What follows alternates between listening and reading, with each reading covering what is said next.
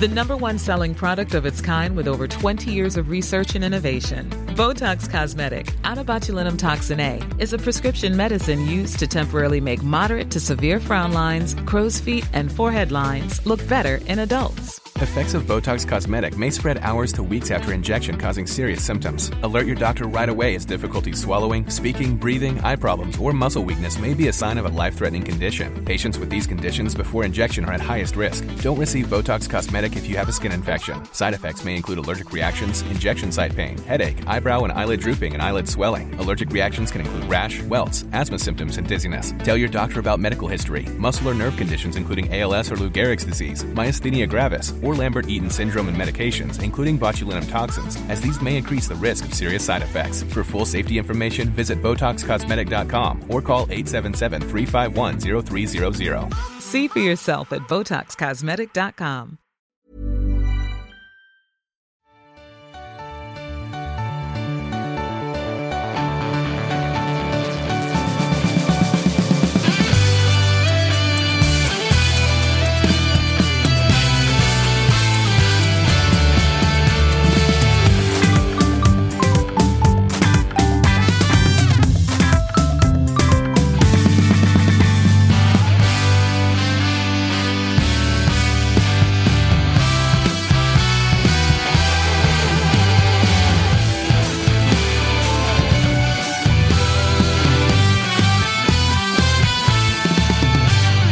Nu är det full rulle i studion. Jag är tillbaka i den här stolen till återigen många stora besvikelser. Svanen, svanen har skjutit ut sig fullständigt någonstans och Agge ligger gömd i någon bunker ute på Gärdet. I övrigt så vet jag inte om jag har så mycket att tillägga, men däremot ska vi ha det jävligt trevligt idag. Det blev, eh, som ni hörde och såg kanske, det blev lite stökigt här. Eh, Musko in på Vissla. Varmt Ja, välkommen. Tack ska du ha. Fy fan. Eh, jag trodde, tänkte själv att det kanske skulle börja klockan tre av någon konstig anledning. Bokat möte till klockan halv tre. Och just det, det börjar ju klockan två.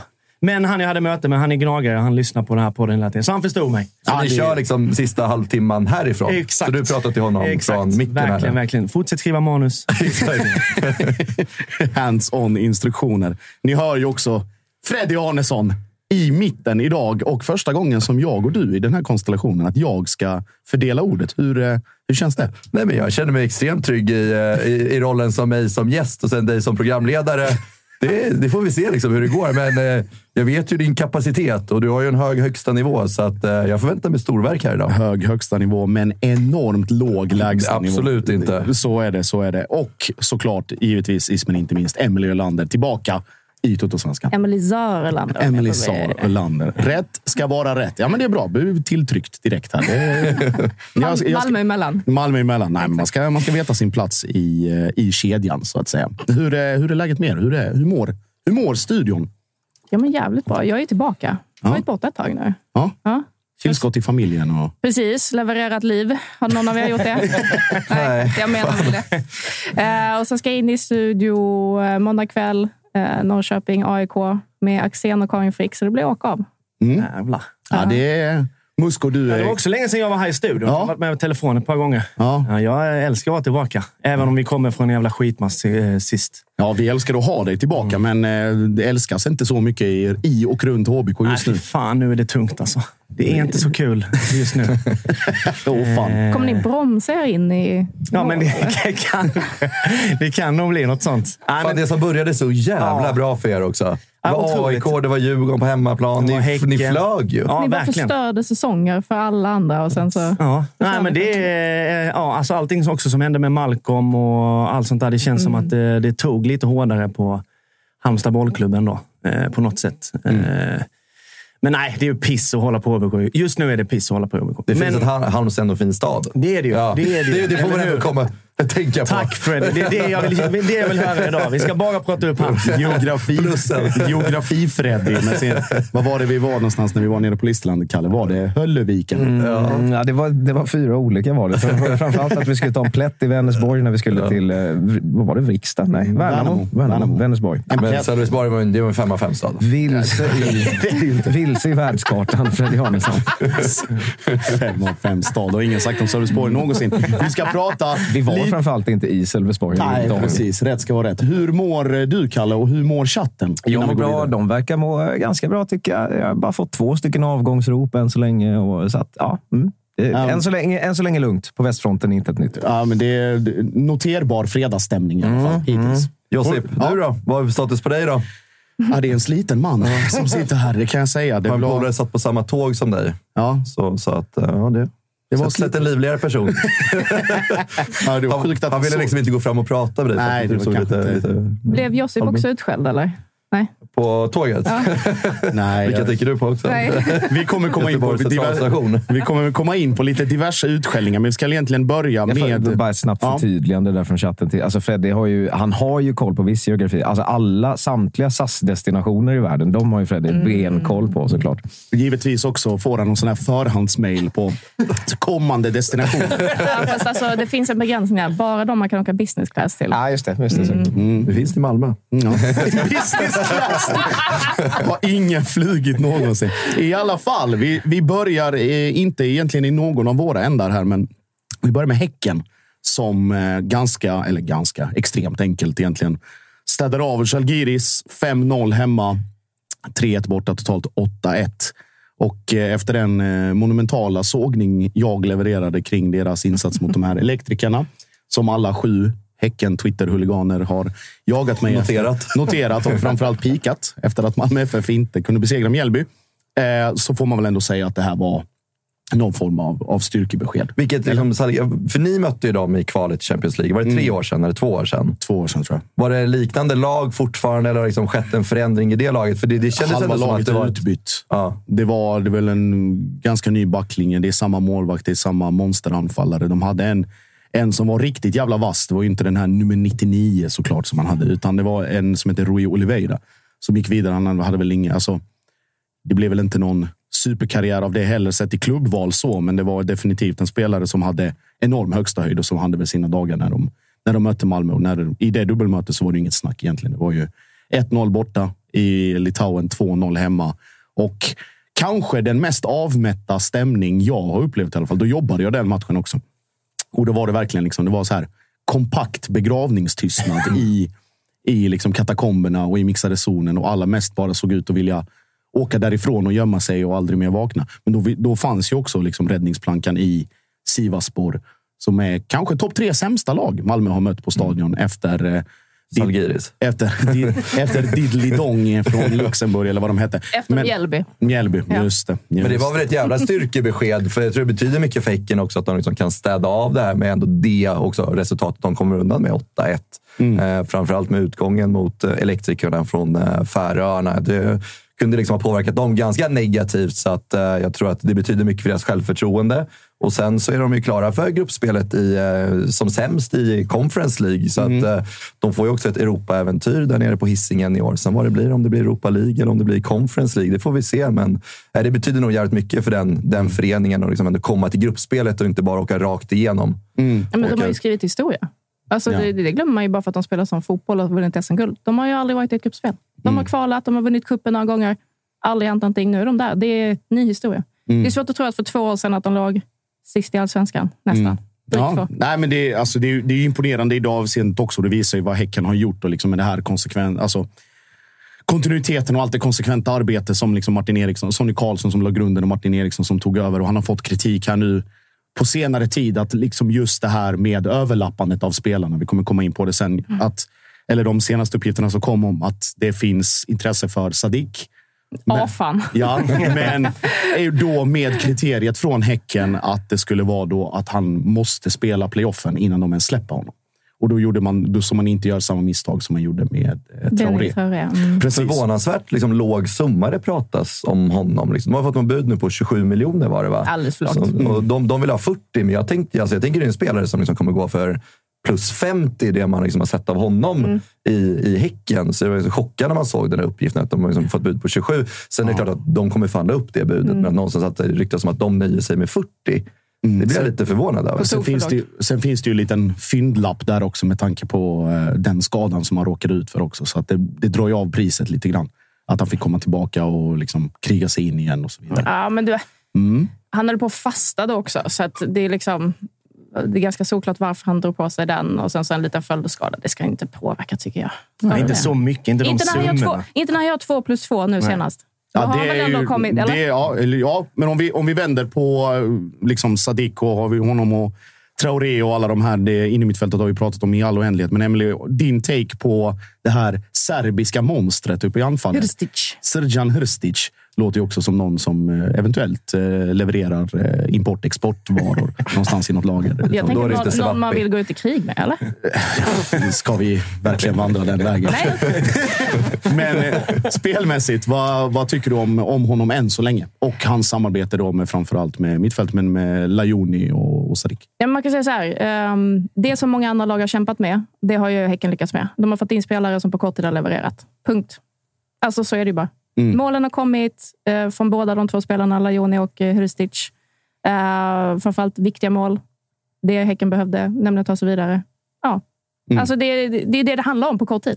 Mm. Sen så vad han kommer betyda för Häcken på sikt i spelet, det har vi inte sett än. Kom igen. Det är så pass kort tid. Men eh, nej, ruggigt bra.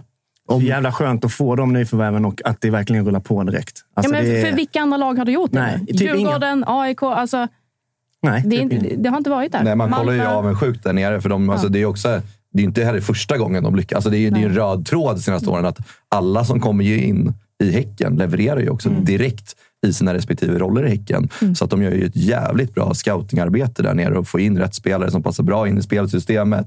Och där får man ju bara applådera Martin Eriksson tillsammans med tajt dialog med Högmo som får in liksom, de gubbarna som passar in i Högmos spelsystem. Så det kollar man ju riktigt avundsjukt på, det de håller på bygger upp där nere. Och det blir bara starkare och starkare, för de är också med uppe i allsvenska toppen och krigar om guldet i år igen. Och kommer ut i Europa och det är ju ingenting som liksom tyder på att det här kommer avta heller för eh, BK Häcken. Så att, nej, hatten av till deras arbete där nere. Och det är ju inte en slump heller att det blir så, utan det är ett gediget arbete de, de står för. Och det ser vi också på tidigare gubbar som Olden Larsen och Rygaard som har varit. Ja, Olden Larsen har ju lämnat nu, men Rygaard också som kommer in och, och gör ett ja, men, avtryck direkt liksom, från, från första matchen direkt. Så att, nej, det är man riktigt avundsjuk på. Men chefscouten försvinner väl till Norge efter säsongen? Va? Ja, om man inte redan har fått det jobbet. Eller att det redan är klart att han är där. Jag vet Ja. inte riktigt hur den konstellationen ser ut. Men Hampus Andersson är det då vi pratar om. Precis. Eh, som Han skulle ju dra. Till Sarpsborg. Precis där, Mm. där Berntsen kom ifrån.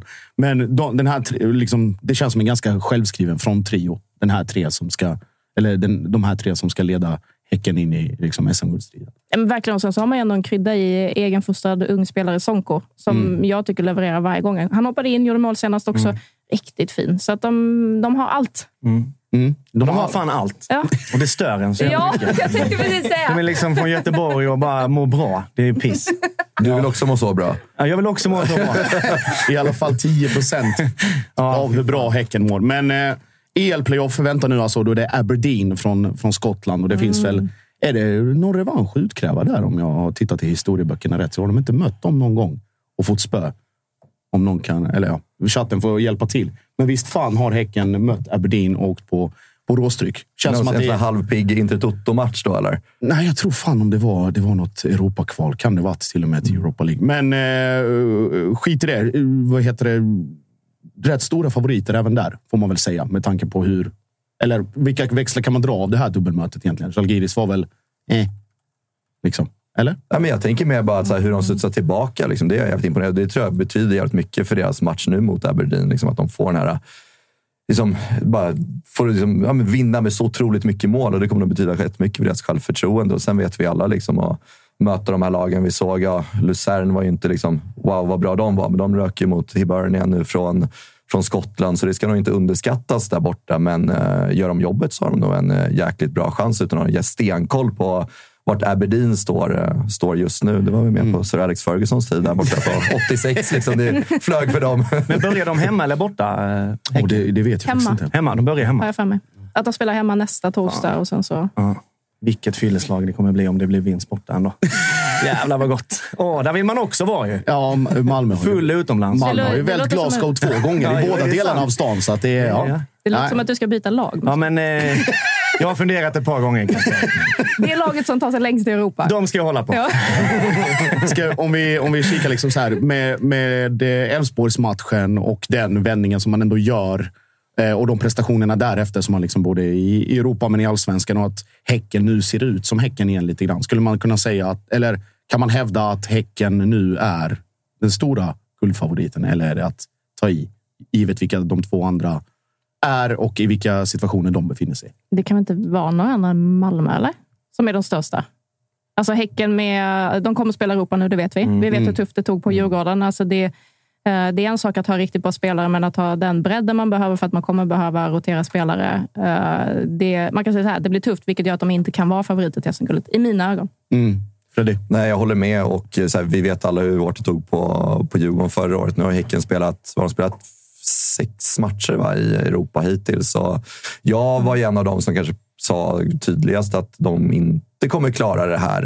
Eh, Men nu har de ändå så här, men visat sig ganska bra i allsvenskan. Och, ja, men någonstans kommit tillbaka ur någon typ av svacka de hade ett litet tag. Och, eh, jag, vet inte, så här, jag tror det hänger jättemycket på om eh, Sadik får vara kvar också i, i Häcken, om de ska vara kvar i den här guldstriden. För vi vet att ett gruppspel i Europa tär på spelare. De kommer behöva rotera. Eh, och eh, mycket som vi pratade om i Djurgården förra året. Ska man liksom prioritera matcher? Ska man gå all in på alla matcher? Och Djurgården var ju någonstans i det läget att vi använde samma spelare, samma trupp i eh, alla matcher rakt igenom förra hösten och det vart extremt tufft och det såg vi också på tre raka torsk där. Vi torskade mot eh, Degerfors, AIK och eh, kan det ha varit Mjällby vi torskade mot där på, på höstkanten som gjorde att vi föll ur guldstriden. Och det, är, så här, det, det är ett lag i Sverige som klarar av den där rullen och det är Malmö som har den kvaliteten liksom på, på bänken också som gör att man kan vara kvar i en guldstrid. Och häcken ska ha Ja, men det är tur också, inte få några skador, eh, inte få några onödiga liksom, röda kort i allsvenskan som gör att spelare måste stå över. Så att det hänger jättemycket på det också, att de ska ha friska spelare. Men eh, får de ha friska spelare och alla håller en bra hög nivå i hösten, det är klart de kommer vara kvar i, i guldstriden. Men eh, det, kommer bli tufft för dem. Eh, för nu är gruppspelet klart och de kommer komma ut i Europa. Så det, kommer bli, det blir ju sex, vad blir det? Åtta matcher nu de, extra som de ska planera in i schemat under en, en tuff höst. Så att, eh, det, det kommer bli tufft för dem, men så här, de, de har klarat det bra hittills. Mm, alternativen där i, i liksom så här, nu har vi pratat om den här fronttrion och det här mittfältet och liksom backlinjen. Det, det finns ju en konstant. Det finns ett väldigt tydligt liksom Häcken. Men där i, i liksom, Musk, om du tittar på vilka som skulle kunna komma in från bänken och bidra med skillnad. Nu var Emily, du var inne på Sonko. Ja, jag gillar honom. Finns det någon, någon mer eller kommer det här? Alltså, nu har man ju förstärkt med spets och Hrstic och alla de här, men bredden. Nej, men- Ska, är den tillräckligt spetsig även där eller kommer det vara att Elfsborg och Malmö har bara en sak att koncentrera sig på? Nej, alltså jag tror att Häcken... Alltså jag är lite inne på eh, Freddys grej där. Alltså det, det, för det första är det mycket matcher och då måste du ändå spela. Men typ Sonko, komma in i allsvenskan det blir hans, hans matcher. Typ, för att de kommer satsa på Europa. Så är det. De är första gången de är ute. Alla spelarna kommer älska Europamatcherna. Det kommer bli skador. 100 procent. Man går in lite hårdare i de matcherna. Och Så jag- kanske försäljningar. och kanske försäljningen Alltså, dessutom. Lund är på väg till Italien. Ja. Eh, Så, Simon Gustafsson är väl lite sparkapital. Ja, Om han hinner tillbaka, vilket man inte vet. Men jag gillar ju typ Sonko som är ung. Alltså det är de jag vill se nu från Häcken nästan. Alltså det är också de jag vill ska göra det, om det är någon som ska göra det. Och Sen får man spara de, det tunga till eh, Europa. För mig, alltså, det är kul att Häcken får spela i Europa. Jätteroligt. Men sen, det är inte det, det bästa laget jag vill ska spela i Europa. Det är Halmstad såklart. Men det kommer ju aldrig hända. Eh, inte på länge i alla fall. Men det är liksom det som jag tycker Häcken gör bra dock, är att de är ganska tydliga med att de vill också leverera i Europa. Det är liksom, ingen- de hymlar inte med det. Och det tror jag de kommer också göra det. Därför tror jag att Malmö lätt kommer vara de som kommer utmana om guldet. För att jag tror att det, det, ja, det är svårt första gången man spelar i Europa och komma in i de matcherna och säga här ska jag inte göra allting för jag har en svensk liga jag kanske kan vinna. Nej, jag tror att Häcken kommer bara dala ner. De kommer hamna bakom HBK. På tal om HBK, på, ta- på tal om HBK om vi byter... Och Om då vi, plats 17. Nej, du, hallå! Lugn nu! bara. lugn, riktigt bra fredagsstämning här Riktigt nu. lågt i taket. Ja, nu får vi höja ribbarna. Eh, vi, vi, vi stannar kvar hos ditt älskade HBK, eh, Musko. Eh, på tal om att, att vinna. Det var länge sedan. börjar bli läge nu, va? Ja, fy fan. Ja, men det var ju väldigt länge sedan. Eh, och vi har ju tre matcher nu som vi ändå på, har potential att faktiskt ta ganska många poäng i om det går för sig. Eh, nu på BP imorgon. Eh, och sen Värnamo nästa var Sirius, tror jag det är. Och sen är det ju typ Djurgården, eh, Häcken, Malmö. Alltså det, vi möter alla bra lag sen, så att vi kommer inte ta mer poäng än de här tre matcherna, tror jag.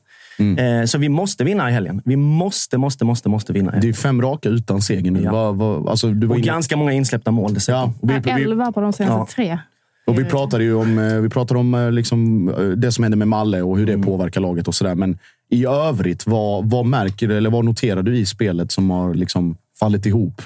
Och som gör att HBK inte ser ut som, som HBK längre? Jag tycker att strukturen i försvarsspelet har helt eh, försvunnit. Eh, alltså det är, Ante och Baffo kan ju sina grejer, liksom, men om inte alla är med på samma tåg, då håller inte HBK ihop. Och Det har varit alldeles för mycket sånt. Och vi går inte in i närkamp ordentligt och Allansson går in och petar lite. Och, och Kasper har varit, inte för vad han har varit svindålig de senaste matcherna. Vågar inte gå in i, i dueller. och Nej, det, det känns tamt och dåligt och eh, försiktigt. Det är liksom inte brunkaboll som vi faktiskt är bra på. Eh, och Det är där jag tror att det, det som fallerar mest är liksom strukturen i de olika lagdelarna. Framförallt när vi får omställningar och liksom att försvaret är där, men resten är inte där. Och Då blir vi överspelade varenda gång folk kontrar på oss. Och då sitter bollen. Och Sen är vi inte effektiva heller när vi får våra målchanser. Eh, som senast, Victor Granat, vad var det? Efter en minut tror jag han hade kanonläge, bränner. Så att det är liksom ja, men timing och nej, vi är ganska uddlösa just nu. Tror du att försvarsspelet också så att Baffo, Ante och eh, Malcolm har haft, liksom, de har vetat vad de har varandra hela tiden. Tror du det också påverkar att Marco är ny nu och ska hitta liksom, sin roll och sitt, sin relation med dem också? Alltså jag tycker på ett sätt, eh, även när Malte fick hoppa in senast, eh, när Malle gick ut skadad, då, eller vad det nu var med honom, eh, att eh, man märkte direkt även där, och då tränar ändå Malte med dem varje dag, hela tiden. Eh, så jag tror att den trian har liksom litat på varandra fullt ut och det är nog svårt att komma in. Alltså jag tycker lite synd om Marco Johansson också, som kommer in och liksom ska nu bära det här ansvaret eh, så snabbt. Han blir inkastad direkt. Jag trodde att, att Malte skulle få stå och att Marco var någon form av eh, andra slips. Liksom. Men han går in direkt. Så jag tror att det påverkar jättemycket. Faktiskt. Men just som vi var inne på, de här siffrorna, de talar sitt tydliga språk. Det är 11 på 3. Vad, liksom, hur mycket av det här ligger på Marco och hur mycket ligger på resten av, av laget? Ah, så svårt att säga ändå. Men eh, jag ska säga att när jag fick höra att Marco var på väg in, då blev jag, hoppade inte och jublade inte direkt. För att han har sin historia och vi alla vet om. Det finns ju liksom hur många compilations som helst när vi tappar in bollar och är ute på olika... Ja, men när han väl kom in tyckte jag ändå han gjorde en ganska stabil match. Kan man säga det efter man släpper 3-0? Ja, det tycker jag ändå man kan. För det är inte, man ska inte hänga honom för alla de målen faktiskt. Eh, så jag tycker ändå att han, han, har, han har en del i det, men han har, det är inte hans ansvar. All, all, alltså det, han har släppt in så många mål. För det är försvarsmässigt. Känner jag i alla fall när jag har tittat på, på matchen att det är något som inte stämmer. Alltså det man pratar alltid om HBK att det försvaret sitter liksom oftast. Eh, men det gör inte det nu och det är där vi, vi bygger vårt lag bakifrån. Liksom.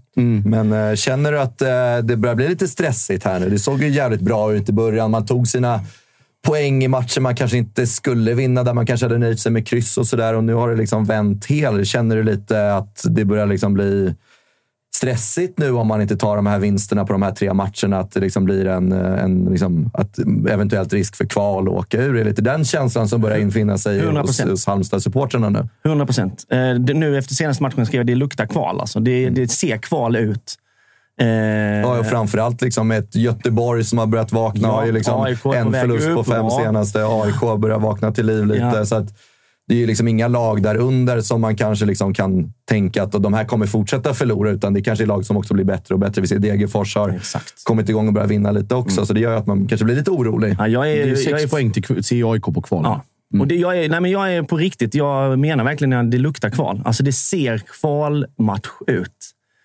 Eh, och Jag minns när vi började prata den här säsongen så stack jag ut hakan och bara nu är tia ska vi komma. Och Det var ju liksom dröm, dröm, dröm. Men sen när det väl började spelas matcher, då var man så här, tia, ja, absolut.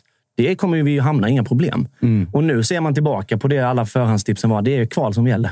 Och det, Jag känner verkligen att det är kval och det stör mig så jävla mycket när vi har spelat så sjukt bra fram tills bara för ja, nu de senaste fyra, fem matcherna.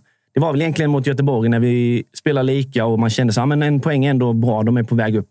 Nu vänder det igen, men vi har liksom inte studsat tillbaka efter det och liksom bjudit på ännu sämre insatser. Är det några spelare du känner saknas i laget? Är det någonting som... För fönstret är fortfarande öppet. Eh, det någonting om spelare in i Halmstad? Jag har inte hört om en endaste spelare den här gången. Inte någonting. Eh, jag har bara hört dem ut. Eh, och skulle det vara så nu att det visar sig att det går lika, lite sämre de här tre matcherna som kommer, då tror jag ju att en, en Ahlstrand kanske försvinner på grund av det. Att, eh, liksom, ja, eller om han har hjärta, det hoppas jag ju att han har. Jag har skrivit till honom på Instagram typ 20 000 gånger. Lämna inte innan. Lämna inte innan vi är klara för Allsvenskan nästa. Han har sagt nej, det ska jag inte. Det ska jag inte. Men eh, vi, nej, alltså, jag, jag vet inte. Jag har inte hört någonting om verkligen nyförvärv. Eh, och vad jag själv känner. Jag vill bara hitta tillbaka till vårt grundspel. För då uppenbarligen håller vi ganska hög klass. Så jag vet inte riktigt vad man ska peta på. Folk behöver bara få sig en ordentlig omgång i om- omklädningsrummet, känns det som. Faktiskt. Emily, vad känner du kring, kring HBK? Kan du försöka sätta fingret på vad det är som inte, som inte klaffar längre? Nej, jag tycker man ska dra en klockren analys. Alltså det, styrkan är ju det man måste hitta tillbaka till. Och Det är också kanske det enklaste i fotboll egentligen. Att ligga kompakt och jobba hårt och, och sådär. Att, att, eh, det borde ligga så otroligt nära till hands. Uh, jag liksom svårt att säga att så här, Haglund tillåter spelarna att slappna av. Nej. Eh, men, men samtidigt så är det också så här. Senast ni mötte Norrköping, de kommer dit alltså med elva lärjungar på bänken och typ en eh, Skolason. Eh, Nyman hade feber dagen innan, tröstas han ut. Alltså, det är sånt som gör en orolig. Jag skulle Ja. mer titta på det än typ så här, ja, men två matcher, det gick inte så bra, vi släppte in åtta mål, eh, en match var mot Malmö. Ja, men okej. Men det är den som gör mig bekymrad för Halmstads del. Dock, ni har 25 poäng. Ja. Kolla på lagen bakom. Vilka Jo, är det som jag kommer... vet, Emelie, jag vem, vet, Vem men kommer vara. Formel 1-bilar som kör förbi er? Ni behöver fyra stycken som ska köra förbi er i raketfart. Ja, fy fan. Vilka- nej, men, vilka ser nej. Jag vet inte. Alla Nej. just nu känner jag. Nej, nu ser du spöken i... Ja, nej, men alltså, man blir ju nojig alltså, Ja, jag såklart. Och vi, har, vi har spelat det jävla kvalskitet så många gånger. Upp och ner Helsingborg, fan dit och upp. Och, jag är så jävla trött på det där. Mm. Och det är liksom jag får de här känslorna igen. Eh, och det, du har ju rätt. Alltså, ska man liksom zooma ut och titta lite. Vi har ändå våra poäng. Mm. Eh, alla andra ska då vinna alla sina matcher till exempel. Och det kommer inte hända. Nej. Alltså jag, jag fattar, Ja. men fan, det är, ja, det är tungt. För att motståndet imorgon är ju också i någon form av liksom liknande sits. BP med, liksom med sina insatser. Nu får man ju det man får mot AIK. Liksom med Alla planeter stod rätt i två och en halv minut och sen så sket det sig också. Men BP i en liknande sits, liknande poängläge. Precis bakom i tabellen också. Liksom, ser, ser du BP, om vi spinner vidare på Emelies fråga, ser du BP som den värsta konkurrenten precis bakom mer än vad du tittar på Degen och, och AIK och de där nere? Nej, de- skulle jag nog säga att de som jag känner ju, alltså mest ljumna på något sätt. Eh, För att de är ju lite samma som HBK. Gjorde en kanon liksom, vår och bara shit, här kommer BP bäst i Stockholm. Och, och sen nu har det liksom gått tillbaka till normala tider. Typ så. Och, men nej, alltså, absolut inte BP. Och när vi mötte BP hemma på Örjansvall och förlorade mot dem i början av säsongen så var det så här, shit, vi spelar ganska likt med dem i Superettan och så går de hit och vinner de matcherna vi ska vinna. Vi skulle ju inte vinna mot Häcken, eller Djurgården eller AIK eller sånt i början. Och det var de vi vann. Sen förlorade vi mot Degen, mot BP. Och det, är- alltså, det är lite frukten av det nu. Eh, Men alltså, jag tycker ändå också på ett sätt med HBK så är det alla de matcherna, lite som du är inne på Emily, att just det här Norrköping, det är lite vändpunkt för dem. Det har varit vändpunkt för Göteborg när vi mötte dem. Det här är lite BP's vändpunkt, för det är ganska bra sist. Nu ska de liksom studsa tillbaka. Alla de matcherna vi får är när andra lag ska studsa tillbaka. De senaste. Och vi har inte varit de som har studsat tillbaka en endaste gång. Så jag hoppas att det händer nu. Den Du här vet gången. ju också att Alexander Johansson kommer göra mål på. Alltså 100 procent.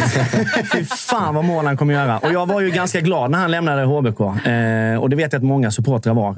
Eh, så att det är klart att han kommer att göra mål. Alltså 100 procent att han gör mål. Det- Och Han kommer, han kommer hyscha klacken också. Det här är som att sitta och lyssna på Jonte. Alltså så här, alla, kom och vänd vu. trend. Ja, ja, riktigt déjà vu. Alltså, kom och vänd trender mot HBK. Men han har ju Kalmar varit, mot jag har ändå varit lite glad under säsongen. Han, är ju bara, han har ju varit sur varenda avsnitt, varenda grej han har sagt. Ja, men jag, jag, bruk, jag skämtar med Jonte. Jag skickar ju varje morgon nu när det har gått så jävla dåligt med- för KFF. Jag har skickat varje morgon eh, Sound of Silence. Liksom, bara länken. Ja, som en blöt matta. Ja, ja, så, så kan jag gå runt med dem i hörlurarna. Vad är det för fel på dig? Bara så här, bara för att påminna om hur, eh, hur, illa, hur jävligt det är. Men, det, men eh, det, det är det som också så här, fan, det som spelar i fatet också som är att så här, fan, det är klart du ska vara lugn. Ni kommer lösa det här. Det är elva matcher kvar. Så här, historiskt sett ska det räcka med två segrar. Då kommer ni ligga över det där magiska 30-poängsstrecket för att klara sig kvar i allsvenskan. Eh, eventuellt också klara ett kval. Ja. Eh, så att, så att, det måste väl också göra att... Så här, och ni har Mjällby hemma. Ni har... Ni möter ju Degerfors och AIK. Äh, Den jävla ångestmatchen. Degen. Ånge. Ja, den kommer jag få ångest över. Nej, så du, du kan nu vara lugn, Musko. Men en, Eh, en, sista, en sista fråga, Musko, innan vi, innan vi släpper eh, HBK för den här gången. Om, vi tittar, alltså, om, du, om du får sätta dig i eh, Haglunds skor, finns det någon spelarmässig förändring som du skulle vilja göra inför just den här matchen? Alltså jag skulle vilja eh, testa. Vi jag tycker att Ahlstrand har hamnat lite väl eh, defensivt eh, de senaste matcherna. Han var ju ganska offensiv i början. Eh, och Sen tycker jag faktiskt att eh, Naim Mohammed gjorde jättemånga bra matcher, men jag tycker nog inte att det är en startspelare. Eh, så att jag, ah, jag har lite svårt eh, att liksom peka på vad det, är, vad är det jag vill. Jag är jätteglad att Benjamin Hjertstrand är tillbaka. Eh, för att det tror jag Marcus Olsson gjorde jättebra. Och liksom så här, men liksom, vi har ändå Phil, Dr. Phil på andra sidan och eh, han är väl den som har hållit måttet typ, de här matcherna. Så jag är jätteglad att Benjamin är tillbaka. Så hoppas han, sta- hoppas han startar imorgon. Eh, men sen skulle jag skulle vilja flytta upp eh, Ahlstrand lite mer till den här gamla goa fria rollen som Haglund har sysslat med. Men nu har vi gått tillbaka lite. Eh, men egentligen inga förändringar. Så Naim ut kanske och sen... Jag vet inte. om liksom, Ska man spela med både Allansson och Svedberg och Kasper Karlsson? Spelar inte Allan? Nej. Nej, han har inte spelat senast. Fast han hoppade in nu. Gjorde han va? Ah, jag har ju typ förträngt den jävla matchen. Men eh, nej, jag ska jag, ut med Mohammed och eh, lyfta upp Ahlstrand lite. Det är det enda. Min, ta- ja, min taktiska förmåga räcker inte längre. Är sådär. det, är det inte så då att, eller kan det inte vara så att Ahlstrand har fått gå ner defensivt mer just på grund av att försvarsspelet har sett så svajigt utan måste gå ner och hämta bollen själv lite grann? Jo, men han har ju också inte gjort det, utan han har ju fastat på mittplan när han ska väl eh, ner och hämta, plan, alltså hämta bollen. Och det är där liksom... Fan, det ser bara så jävla segt ut när han väl får bollen. Det gjorde det inte innan. Nej. Halmstad ser ut som vi alla tänkte att Halmstad skulle se ut Exakt just så! nu. Exakt så! Det är det här Exakt vi förväntade oss. Ja, shit. Man fick ha det kul i några månader i alla fall. Ska vi se här. Vi försöker koppla upp oss mot Holland och Viktor Edvardsen som har genomfört en eh, ligadebut mot eh, Alkmaar. Hemma, eller eh, borta blev det. Gick sådär. 5-1 tror jag. Det vi åkte på den. Eh, och sen så är det väl en match här snart igen, men vi ska, vi ska prata lite. Se Sitter och spelar Fortnite kanske. Ja, mitt mid-game får jag sms nu. Nej, jag bara skojar. Men, Jag trodde eh, först du skulle säga att vi ska prata med en som, som har genomgått en väldigt svår operation. Trodde jag först du skulle säga. fy fan. Men, eh, Ordet genomgått för ju liksom en... men vi... eh, Han har nästan genomlidit. Ja, genom, ja, det var genomlidit en väldigt Innan- svår bukspottkärtelsoperation. ringa han här bara för det. Det var väl tur i, i detta haveri till sändning just nu. Viktor Edvardsen, varmt välkommen tillbaka till Tuttosvenskan. Ja, tack så mycket. Det var länge sedan. Ja. ja, ska, vi, ska vi berätta för, eh, för tittare och lyssnare vad, vad ditt svar var när jag frågade om du ville vara med?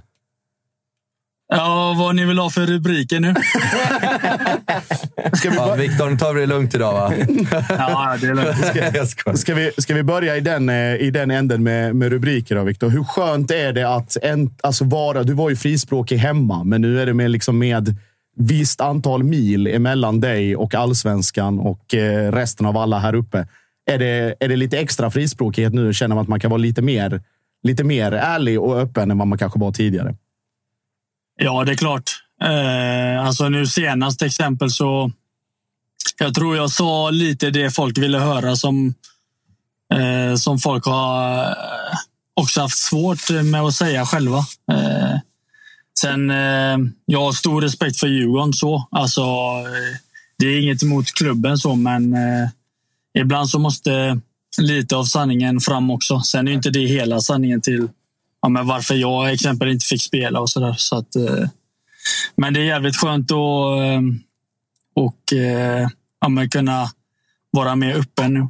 Mm. Om vi, om vi väntar lite med det och går in på, på det som är, ligger närmare till hands för dig just nu. Vi pratar om premiären mot Alkmaar.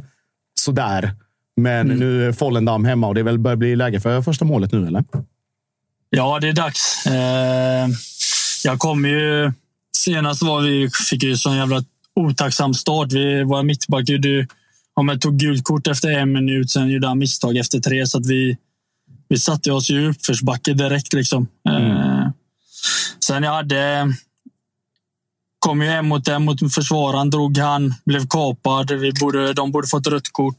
Sen så jag var ju delaktig i det målet som ja, men våran spelare gjorde. Så att, eh, jag känner att jag fick 90 minuter i benen. Så att, eh, jag tror eh, imorgon kan jag hoppas att det blir en bra dag för mig.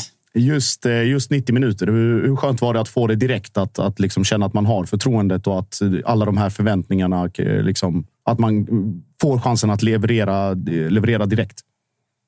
Nej, men det, är, det är jätteviktigt såklart. Eh, men eh, jag kan säga att man var lite nervös i, när vi kom in i halvlek därför jag har aldrig varit med om eh, att få en sån utskällning som vi fick eh, i halvtid eh, någonsin tror jag. Så att, eh, då var man lite så här. Fan, tänk om man är en av de som får åka nu. Eh, men som tur var så var inte jag en av de tre som, som fick byta. Så att, eh, men jävligt skönt. Var det trippelbyte i halvtid direkt eller? Ja, han sa direkt eh, efter han hade skällt ut oss att jag kan tyvärr inte låta samma startelva eh, starta andra halvlek. Så att jag måste göra tre byten och då bytte han en i backringen, en på mitten och en, en av kanterna. Så att, eh, ja, det var eh, hårda bud. Det låter som en väldigt rak och väldigt holländsk ledarstil om inte annat. Ja, men det, jag, jag tror det kan vara viktigt också. Alltså, speciellt när kraven är högre. Så då är de strängare också. Mm. Du är inne på, Viktor, lite högre krav och sådär. Hur, hur, har du upplevt din första tid nere i Holland liksom, jämfört med, ja, med tiden i Djurgården, men också i Degerfors? Liksom, i, ja, men allt ifrån liksom, träningsupplägg till eh, ja, men, nivån på lagen ni möter och allt sånt där.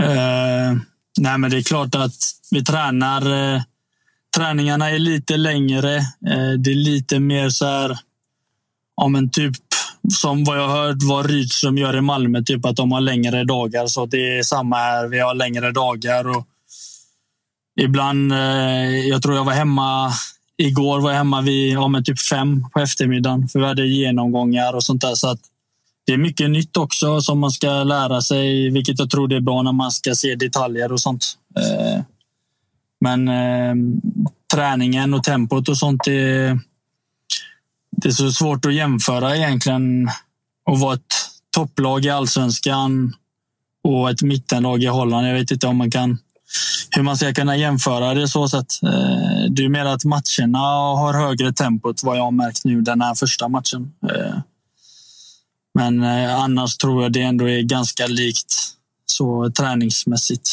Det här just med träningarna, är det någonting man är på liksom när man är ja, men, nere på Kaknäs. Liksom, att man tänker liksom, ja, men fan, ja, men man ser lite kanske hur Malmö tränar. Man kanske ser lite mer i Europa att det tränas hårdare. Är det någonting man lyfter eh, internt också? Att så här, fan, ska vi inte köra kanske ett eftermiddagspass som är lite längre, eller lite längre pass? Eller känner man att man, man liksom passar sig in i mallen någonstans? Att så här, men det är så här det funkar här. Då anpassar jag mig till det. Nej, men eh, det är ju det eh, vad jag vet Kim och Tolle strävar efter i Djurgården. Det är ju att få ja, men samma kultur som det är utomlands. Att man ska förbereda sig inför vad som komma skall om, om man har ambitioner. Läs upp och... meddelanden. Vem har du med dig i bilen? Sorry. Det är ingen fara. Siri lever sitt eget liv. Nej, men... Eh, Kallbäck, var är? Det var Kallbäck. Var är du? Nej, för, för, Nej, men på att förbereda spelare för, för utomlands och även sätta en bra träningskultur i Djurgården. Och det, det hade vi ju. Så att, eh, även fast jag var jävligt bra förberedd på när jag kom hit. Men eh, jag hade ändå en liten uppförsbacke när jag kom hit rent fysiskt. Om vi tittar på allting runt omkring, Viktor. Hur, eh, hur känner du att du har kommit in i, i stan och det sociala och sådär? Det är liksom, vad man vet om Holland är att allting är liksom en timme bort med tåg och att allt är lite, lite litet och lite som att bo i Legoland med de här små husen och kanalerna och allt mm. vad det är. Hur, eh, hur är Deventer som, som stad? Eh, jättemysig faktiskt. Nu bor jag och tjejen lite utanför eh, mm. i ett radhusområde som är om en, lugnt och stilla. och eh, Där var ett, om en skog runt omkring. Man kan gå promenader med hund och sånt. Så att det är jättebra område. Själva stan är mm, storleksmässigt delar som som Karlstad skulle jag säga. Jag har sagt Örebro innan, men jag tror det är lite mindre än Örebro. Mm. Eh, så att det är också bra. Eh, så att första tiden har varit jättepositivt eh, överraskad och klubben är lite lik eh, hur Degerfors jobbar, eh, men att, de är, ja, att klubben är lite större. De har större resurser än vad, än vad svenska klubbar har med tanke på att individer kan äga klubben och sånt. Mm. Om vi går... Får jag bara kolla, när du pratar om Holland, sådär, maten. Mycket majonnäs, mycket pommes. Har du liksom testat det bästa som finns i Holland? Det heter nämligen bitterballen. Har du testat det än? Ja, nej, jag har inte testat det. Nej, det är en liksom friterad rund köttbulle med massa gegga i mitten. Det är svingott. Du borde testa det. Det låter för jävligt, men testa det. Till nästa gång. Liten Ja. recension. Ja. Jag ska försöka hitta det. Tack, tack. Ja, tack, tack. det, Kan jag ställa en fotbollsmässig fråga också? eller? ja, det är exakt. Jag tänkte precis säga, ta aldrig mattips från Musko. Men ja, Jag är varsågod. fan halvitalien. Jag kan det där. Nej, men alltså, förlåt mig om frågan har ställts, Viktor. Och förlåt mig om jag citerar fel. Men visst var det Tolle som sa, apropå att niorna inte har levererat så bra i Djurgården under deras tid där, så sa han att det är väldigt få spelare som har kommit hit, gått härifrån och helt plötsligt gjort massa mål. Har du hört det citatet, Viktor? Nej, Nej, men eh, visst. Inte- Du, du, du är på rätt väg. Jag ska inte säga att det är intervju var ordagrant, det så här, hur många sånt. har egentligen gått härifrån och levererat mer? Och då Ja. tänker jag det borde ju vara eh, otroligt fint bränsle. Eller? ja det är klart. Eh, sen så vet jag ju... Killen, de kan eh, säga, tycka att Mosa är jätte, bästa eh, hur ska jag säga, avslutaren de har haft. Men han är ju inte i matchtempo, så jag vet inte hur de ska kunna använda hans styrka just nu med tanke på att han inte spelar. Eh, jag, vet, eh, jag, jag, jag tycker jag levererade när jag var i Djurgården. Jag gjorde 9 plus 9 plus tror 6 poäng i Europa förra året. Så att, eh, tycker man inte att jag har levererat under tiden jag var där så, eh, så vet jag inte vad man ska behöva göra mer för att, för att leverera. Så jag tycker jag levererade som nya i Djurgården i alla fall. Om vi går tillbaka till, till den här intervjun som du gör, Viktor, som blev liksom vida omskriven och, och liksom på typiskt Edvardsen maner liksom Okej, nu kommer, nu kommer Viktor och lägger rubriker. Man älskar ju det. Det är Ja, klart. Det, vi, vi älskar det framförallt. Men jag tänker på den intervjun och sen samtidigt som du säger att kravbilden är väldigt hög i Holland och att det, du liksom, den här utskällningen saknar motstycke. Och sen är det liksom Kim och Tolle som vill bygga sin ledarstruktur och träningskultur och sätta det liksom i Djurgården. Vad är det, liksom, det låter utifrån som att det är väldigt mycket som är likt. Men vad är det som är, som är olikt? Eller vad är det som inte når fram? Eller spelar kvaliteten? Eller kommunikationen? Eller vad är det för någonting som, som skiljer sig? Alltså jag vet inte. Alltså, jag har egentligen ingenting att gnälla på. Så alltså, det jag saknade när vi kom in till säsongen detta året, det var att fortsätta på det vi byggde förra året. Alltså förra året var ju otroligt bra på alla sätt och vis. Vi hittade ett eh, sätt att slå ja, med i princip alla lag. Eh, sen kom, det är klart vi åkte på någon plump här och där, men slår man ut det, det är bara att kolla vilka lag vi har slått. Eh, kolla Molde nu i sista rundan. Eh, jag snackade med Harry som det är häromdagen. Att kolla Molde, de är i sista rundan i, ja, i Champions League, i playoff Champions League nu. Eh, vi slog dem två gånger förra året. Eh, hur kan de vara där och inte... Ja, men nu säger jag vi då. Eh, då är det någonting som har gjorts fel. Och, och min syn på det är att vi går från ett vinnande koncept och ändrar ett spelsystem som, som jag tycker att Djurgården inte ska spela. Eh, de har inte spelarna till att spela det systemet. De har spelare till att spela 4-3-3 hög press och det ska gå fort framåt. Eh, inte när man vinner bollen försöka hålla i den. Hur, att, eh, hur gick snacket inför den här säsongen? För vi alla fick uppleva vad vi fick uppleva förra året och någonstans hade man ju förväntningen att nu skulle man liksom, ja, men, gå vidare ytterligare en nivå i det här och liksom ta det Ja, men du vet, man ska kriga om guldet och fortsätta liksom vara kontinuerliga ute i Europa. Och någonstans har man ju ändå kvar Stommen är ju kvar i laget och alltihopa, men det kändes liksom redan från början att det kändes som att det kändes... Man upplevde någon mättnadskänsla. Liksom, och kanske liksom det här lilla kollektivet som var så starkt förra året har inte synts eh, jättemycket den här säsongen, på vårsäsongen och sådär. Vad, vad upplevde du? Liksom? Var det någonting som hände? Eh, alltså, hur, hur man pratade om den här säsongen. För det är ju någonstans ungefär samma spelare ändå som var förra året i den här truppen. Alltså gruppen... Eh, alltså spelarna framför allt. Den gruppen är ju alltid jävligt tajt sen, eh, och är oftast jävligt bra. Eh, så att där har jag ingenting att säga, men det är ju mer att Sen är det ju lättare att exempel typ om jag hittar på saker utanför fotbollen tillsammans när det går bra. Eh, för går det lite halvknackigt och så men visar man sig ute eller någonting, då kan det ju bli en snackis om varför man gör det om inte resultaten går med exempel. Mm.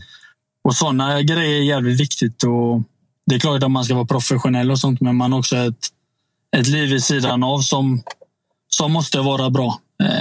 och jag vet inte, det är, många säger att fokus var på Poznan-matcherna inför år. Ja, det var mycket fokus där, men samtidigt så vi har inte, jag upplevde inte någon mättnadskänsla så, utan eh, det var snarare att vi ville, vi ville mer och vi insåg hur jävla roligt det var att gå och dubblera eh, två matcher i veckan. Det är jävligt roligt och en erfarenhet som man, som man får. Eh, men jag, sen det är många, jag kom inte upp i nivå exempel tillräckligt. Asoro är samma. Om han får prata själv tror jag också han kommer säga samma. Så att, vi var några spelare som kanske inte kom upp i vår högsta nivå heller av olika anledningar. Och Harris har ju också varit inne på det här i dagarna nu när han har pratat lite att så här, ja, men vi, vi som är de här som har varit i truppen länge, att vi kanske inte har tagit vårt ansvar den här säsongen och det kanske också liksom spiller av sig på de nya spelarna som kommer in också. Att man kan inte Säg inte att det är någon som skyller liksom på att det kommer in massor med nya spelare. De ska ju också komma in i den här truppen och såklart påverka positivt. Men att vi som har varit tidigare i den här truppen, ja, med Haris, du, Azor, alltså, som ändå har varit ett tag i truppen, att de kanske inte har tagit ansvaret riktigt. Var det någonting du upplevde också? Nej, alltså, jag vet inte. Det... Jag tror det blir i en grupp av spelare där det är så många karaktärer som som vi hade och som de har fortfarande. Alla vill ju spela, alla vill vinna eh, och jag tror när man hela när man försöker hitta rätt på något sätt, när man försöker byta kanske system eller byta spelare hit och dit så och ingenting, ja, men man känner att man inte får det att funka. Då kan det nog bli en, eh, inte en irritation kanske, men att en känsla som kanske, det spelar ingen roll vad man gör, så så kommer det ändå inte funka något i den stilen. Mm. Om du fattar vad jag menar. Absolut, absolut. Och det har jag upplevt i år också. Inte liksom att det blivit en irritation, men också kanske den här kontinuiteten som fanns förra året har ju inte heller funnits i år, utan det har ju laborerats extremt mycket i, i den här truppen. Känner, upplever du också att det liksom blir någonting kring det? Att ja, men fan, man, man, man ställer upp med olika uppställningar varenda match och man får liksom inte... Ja, alla har en dålig dag på jobbet, men man får inte möjligheten att kanske visa upp sig matchen efter då igen. Ja, men lite så kan det ju vara. Eh, alltså jag kan ju bara prata från, från hur jag upplever det egentligen. Eh, och då, det är ju så. Alltså, man var ju... Jag är, det är som jag varit inne på innan. exempel. Jag har aldrig spelat högerytter. exempel. Eh, men jag startade som högerytter och försökte göra den så bra som möjligt. Men jag vet ju själv att det är inte där jag spelar som bäst. Och, och det var lite svårt för mig att hitta inställning. Det var inte så att när jag kom ut på hotellet var att jag ville göra någonting dåligt. Eh, men jag vet att skulle jag spela men till vänster eller som nummer nio så vet jag att jag hade gjort det mycket bättre än vad jag gör det som till höger. Eh, och Det är också en sån här undermedveten grej som ligger bakom att ja, som spinner i, i mitt egna huvud. Då. Eh, och Det är också en av orsakerna till att, ja, att jag inte kom upp i min nivå. Det var ju för att det där låg ju och gro i, i mitt huvud. Liksom. Mm. Om vi, om vi tittar Viktor på liksom nu, men när du ser de här, alltså under din tid var det väl liksom det var. Det är, vad heter det? Viktor Edvardsen är öppen, öppenhjärtig och tydlig i mixade zonen, har tydliga åsikter om vad han tycker och sen får tränaren svara på det och sen så får Viktor svara på det igen och så vidare och så vidare. Så att när det pratades i, om vi ska kalla det rubriker kring Djurgården så var det ofta du, Eh, antingen om det var position eller taktik och så vidare. Men nu när du ser, liksom, dels utifrån, men också att det här börjar sippra ut på något sätt mot andra spelare. Att det är andra mm. spelare som lyfter de här sakerna. Det är liksom det är Asoro, det är Lövgren som inte förstår varför han liksom blir petad från ingenstans. Det är Oliver Berg som inte liksom hittar rätt och så vidare. Vad tror du det, det bottnar i? Eller vad, vad kommer det ifrån? Eller är det någonting som, som i den gruppen utan att avslöja för mycket som, som inte stämmer riktigt? Ja, alltså. Jag vet ju efter eh, nu senast så eh, var de ju snabba på att eh, höra av sig till mig. Eller alltså inte Kim och Tolle eller Bosse eller någon, utan eh, spelarna kanske reagerar på att jag sa att det fanns en infektion. Eh, där de kanske tycker att det inte finns det. Eh, och jag tror det är nog inte en infektion i truppen. så. Jag tror det bara att det är någonting annat som ligger som irriterar eh, hos folk. Vad det är jag kanske, jag vet, jag kanske inte vet, men det är inget jag kommer säga. Men jag tror att det är någonting som ligger där som, som skaver lite hos ja, men, bland de viktigaste spelarna i truppen skulle jag säga. Eh, och för mig, eh, att bänka Magnus Eriksson, det är som att bänka Samuel Gustafsson i Häcken skulle jag säga. Eh, jag tycker inte man bänkar Magnus Eriksson. Hur dålig han än är så ska han spela för att så mycket han gör för den klubben, så mycket han gjorde för mig när jag kom. Eh, det är saker som inte folk ser eh, som betyder jävligt mycket för dels för klubben, men dels för gruppen spelare också. Men svaret på frågan, jag vet inte fan, det är så jävla svårt att säga. Alltså träningskulturen och sånt som är där ute, det är alltså internationell nivå. Det är, jag har inget att klaga på Kim och Tolle så, alltså, överhuvudtaget. Eh, sen det är klart att man hur man ska uttrycka sig i olika sammanhang, det är jävligt svårt. Alltså. Ibland mm. blir det fel och ibland blir det rätt. Eh, men jag tycker man ska vara öppen och ändå våga uttrycka, tryck, uttrycka det man tycker och känner. Så är det här. Det är, Får man inte en passning här, då kommer tränaren till mig och frågar varför, varför säger du inte si och så? Du ska ha bollen där liksom. Eh, så det, det är sådana stora kontraster.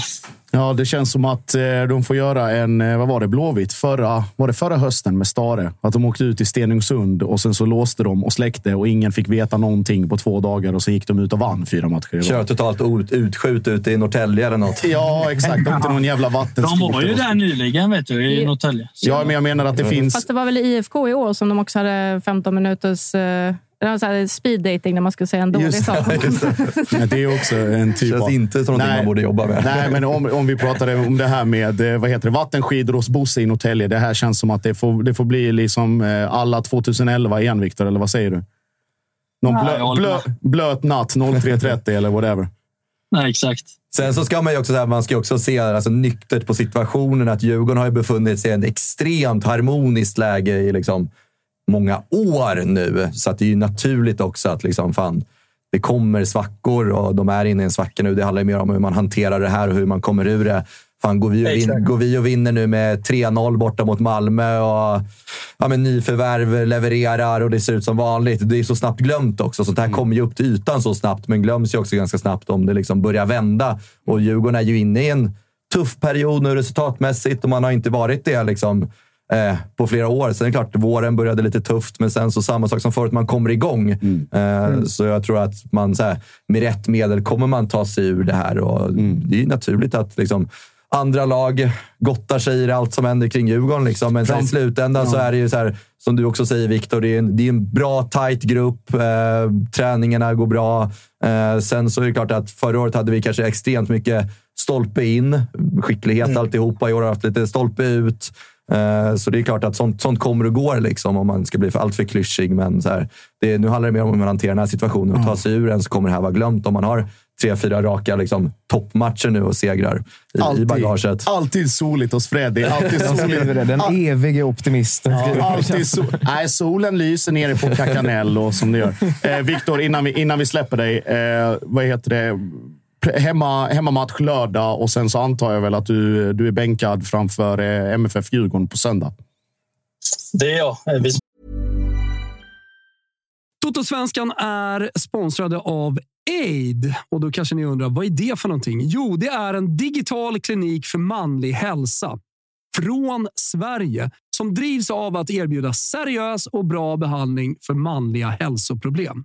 Och Det är grundat av exakt samma läkare som byggde Kry. Jag har lite koll på ungefär vad detta är, men ni funderar på behandling för manliga hälsoproblem, eller hur? Ja, nu är det 2024 och då är det så här man löser problemen.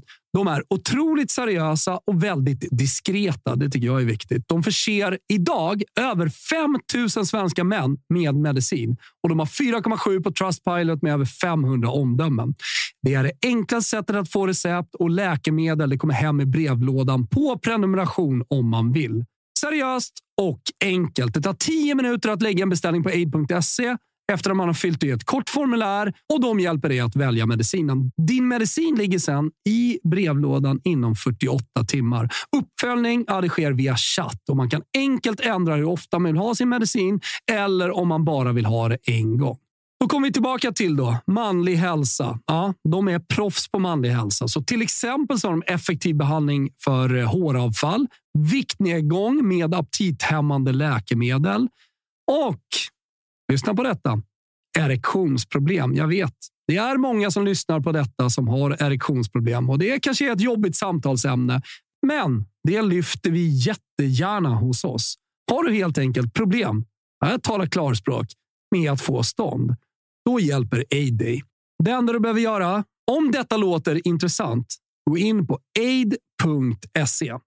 Sveriges ledande digitala klinik för manliga hälsoproblem. Du måste vara över 18 år gammal och just nu får du som Toto-lyssnare fri läkarbedömning när du påbörjar din behandling på aid.se. Tänk på att aid stavas A-Y-D. Adam, Yngve, David alltså. AYD.se är det som gäller. Använd bara koden TOTOSVENSKAN i kassan. Vi säger stort tack till aid för att ni är med och inte bara hjälper många män med deras hälsoproblem utan också är med och stöttar Totosvenskan. Totosvenskan är sponsrad av MQ. Nu har kollektionen från Bleck som heter Desert Sunset kommit och den är snygg, Spången. Ja, men så är det. Vi har fått välja ut några av våra favoriter från den här kollektionen. Jag valde ju en klassisk, men för den delen väldigt, väldigt snygg linnekostym. Lite beige, ljusa färger, vårens färger. Klassiska eh. skjortor finns, ah, ja, ja. Eh, poloshirts och så vidare. Ja, Någonting för alla. Så att gå in nu hörni allihopa på mq.se eller i någon av landets alla butiker och kolla på de här nya grejerna som har kommit nu till våren. Just nu har vi en kod, TOTO20. Den ger 20% rabatt på alla egna varumärken för här om du handlar för minst 500 spänn. Bläckdobber, Bondelin, ni hör ju. Koden gäller till och med 24 mars. Skynda, handla. Stort tack MQ! Totosvenskan är sponsrade av våra vänner på Volt, Freddy. Det här vet jag att du är väldigt nöjd över. För att det är ett företag som har sitt ursprung, precis som du, i Finland. Exakt. Ja? Och det är så himla bra med Volt att du kan beställa mat hela vägen till dörren. Du kan beställa från din favoritrestaurang. Du kan beställa från en matbutik. Men de har ju också den här extra, extra grejen att du kan beställa blommor hem. Du kan beställa kosmetik. Och det bästa också i Voltappen är ju att de har unika erbjudanden. kommer nya erbjudanden varje vecka. Så gör som jag och Agge och ladda ner Voltappen och se vad just din stad har att erbjuda. Gör det nu. Stort tack, Volt! Spelar klockan nio imorgon, så det är degen Blåvitt först va? Ja, ja, ja, just det. Den lilla, lilla ångestmackan också. Får kolla på. Ja. Jag vet inte det känns, när jag var med i det här Hunden, katten, glass så fick jag frågan där vilka, om jag ska rangordna. För nu har jag ändå tre lag. Just det. Så, ehm, ja, det blir, det blir spännande nu. Jag hoppas eh, framför allt att Blåvitt klarar det. Mm. Ehm, men, eh, och att Djurgården rycker upp sig. Det, det hoppas man ju att de ska göra. Och degen kastar du till? Vad sa du? Och degen kastar du till? Nej, men de, eh, de löser nog ett kval. ett kryss två. Men, ja, eh, ska mycket Djurgården. Ja. Vad, vad, tror, vad, tror, du på vad tror du om söndag, Viktor? Eh, vi har ju bra minnen där från förra året. Och, eh, ja, fy fan ja. Malmö har haft svårt med Djurgården nu eh, ett tag. Så att, eh, jag tror de kan eh, åka dit. De har ingen press på sig överhuvudtaget skulle jag säga. och jag vet ju hur det är när man, ja men, exempel hur deras tankar går nu när de har förlorat mot Blåvitt. Eh, så tror jag att eh, det är ett extremt revanschsuget lag och eh, man vet lite. Det är då jag tycker också Kim och Tolle visar eh, god fingertoppskänsla på vad de kanske kan göra. Så att, det ska bli spännande. Så jag tror Djurgården kommer vinna med 2-1, eh, säger magkänslan. Får vi hoppas, Samma här. Får vi hoppas den, har, eh, den har jävligt fel. Eh, I alla fall, bortsett från magkänslan. Stort tack eh, Viktor för att, för att du var med och får väl önska och hoppas att du smäller dit första baljan på, på lördag. Det hoppas vi. Yes. Mm, lycka till där nere i Holland. Kör Ja, tack så mycket. Glöm Samma. inte bitterballen. Jag ska inte glömma det. Ciao, ciao. Ha det bra. Hej. Ja, Freddy, hur, hur, reagerar, eller hur känner du och tänker du kring det Viktor, eh, Viktor både säger nu, men som har sagt tidigare i veckan? Just att det är inte så jävla soligt som det kanske har sett ut så pass länge nere på Kakanell. och- Nej, men det är väl... Nej, men Alltid här- med Stockholmsdialekt också. Ja, det måste man. Det hör ju hälften av grejen. Nej, men det är väl klart att vi har haft eh, ljusare tider i vårt lag och eh, jag tror väl framförallt liksom utgången mot Luzern och sen så mycket vi laborerar i våran backlinje liksom skapar ju mycket frustration på, på läktarna och vi, har liksom, vi vet ju också hur viktigt det är liksom för Kim och Tolle hur man levererar nere på träningsanläggningen och där kanske det är vissa spelare som har fått eh, Kanske lite andra förutsättningar. Det kanske inte sett lika bra ut nere på träningsanläggningen, men kanske har fått starta och sådär. Så det kanske också är det som har skapat eh, eh, lite frustration hos vissa. Men det är väl också så naturligt. Det är tävlingsmänniskor vi har att göra med och pratar om. Och det är klart att alla vill spela och det är klart att det blir, blir frustration när man inte får spela. Om man kanske heter Magnus Eriksson och är lagkapten i Djurgården, att man börjar tänka vad är det som händer här? Eh, och det är ju någonstans för att de vill ut och visa upp sig på planen och visa vad, vad de kan göra. Och någonstans kanske de också är frustrerade på sig själva och sina egna prestationer också. Det kanske tar sig uttryck på på olika sätt. Eh, men så här som jag också var inne på, det har varit extremt harmoniskt i Djurgården under en väldigt lång tid. Så det är naturligt också att, att, att det blir så och att eh, också vissa saker och ting eh, ifrågasätts. Och, Sen så kan vi ju komma in liksom på, på andra saker också, lite så här hur man kanske väljer att ifrågasätta vissa spelare utifrån ett supporterperspektiv. Jag tror att det är kanske en spelare som Oliver Berg vet om att det inte har gått jättebra i Djurgården. Eh, han känner en enorm frustration för det. Det är frustration på läktarna. Men det löser liksom ingenting att stå och skälla ut en spelare på centralstationen nere i, eh, i Göteborg. Utan de vet om det här. De vet att vi levererade extremt dåligt mot ett IFK Göteborg som vi hade chansen att liksom trycka nästan rakt ner i superettan i förra söndagen. Och inte alls liksom kom igång med spelet och Göteborg som var spelförande och gjorde en jävla kanonmatch mot oss. Och mycket på grund av att vi inte kom upp eh, på vår nivå. Det vet spelarna om och det har uttryckts på läktarna. Men eh, jag tror att eh, här, fan, de behöver vårt fulla stöd och vår fulla support på läktarna och även när man möter spelarna på stan. att eh, Det gör inte en, en spelare som Oliver Berg eh, till att han känner att eh, han känner sig taggad kanske, utan det är inte så jävla roligt att höra det eh, från, från läktarhåll. Eh, och där måste vi liksom någonstans lita på en, en process som finns nere på Kaknäs. Och, Eh, lita liksom på, på vår tränares eh, förmåga. För vi alla vet också vilken otroligt bra fotbollsspelare Oliver Berg är. Vi, vi, du och jag satt och pratade Emil utanför att hade han liksom gått till Malmö nu, då vet vi att han hade gjort en 10 poäng. Så det är en bra fotbollsspelare. Eh, han måste bara hitta sin plats i Djurgården och det vet han om själv också. Och tränarna vet om det och spelarna runt omkring och de behöver vårt, vårt fulla stöd i det här för att komma ut det. För Om, om, om inte vi tror på det, då kanske de heller inte i slutändan tror på det. Så vi måste ge dem vårt fulla stöd. Och det löser ingenting att liksom stå och skälla ut spelare på diverse platser eh, runt om i Sverige. Och sen, det är klart, vi har, vi har krav på dem, men de vet om de kraven. Och Vi tar, de, de har kommit fram. vi tar Berg liksom, och hela den hanteringen och det liksom på centralstationen, konfrontation, det är en sak.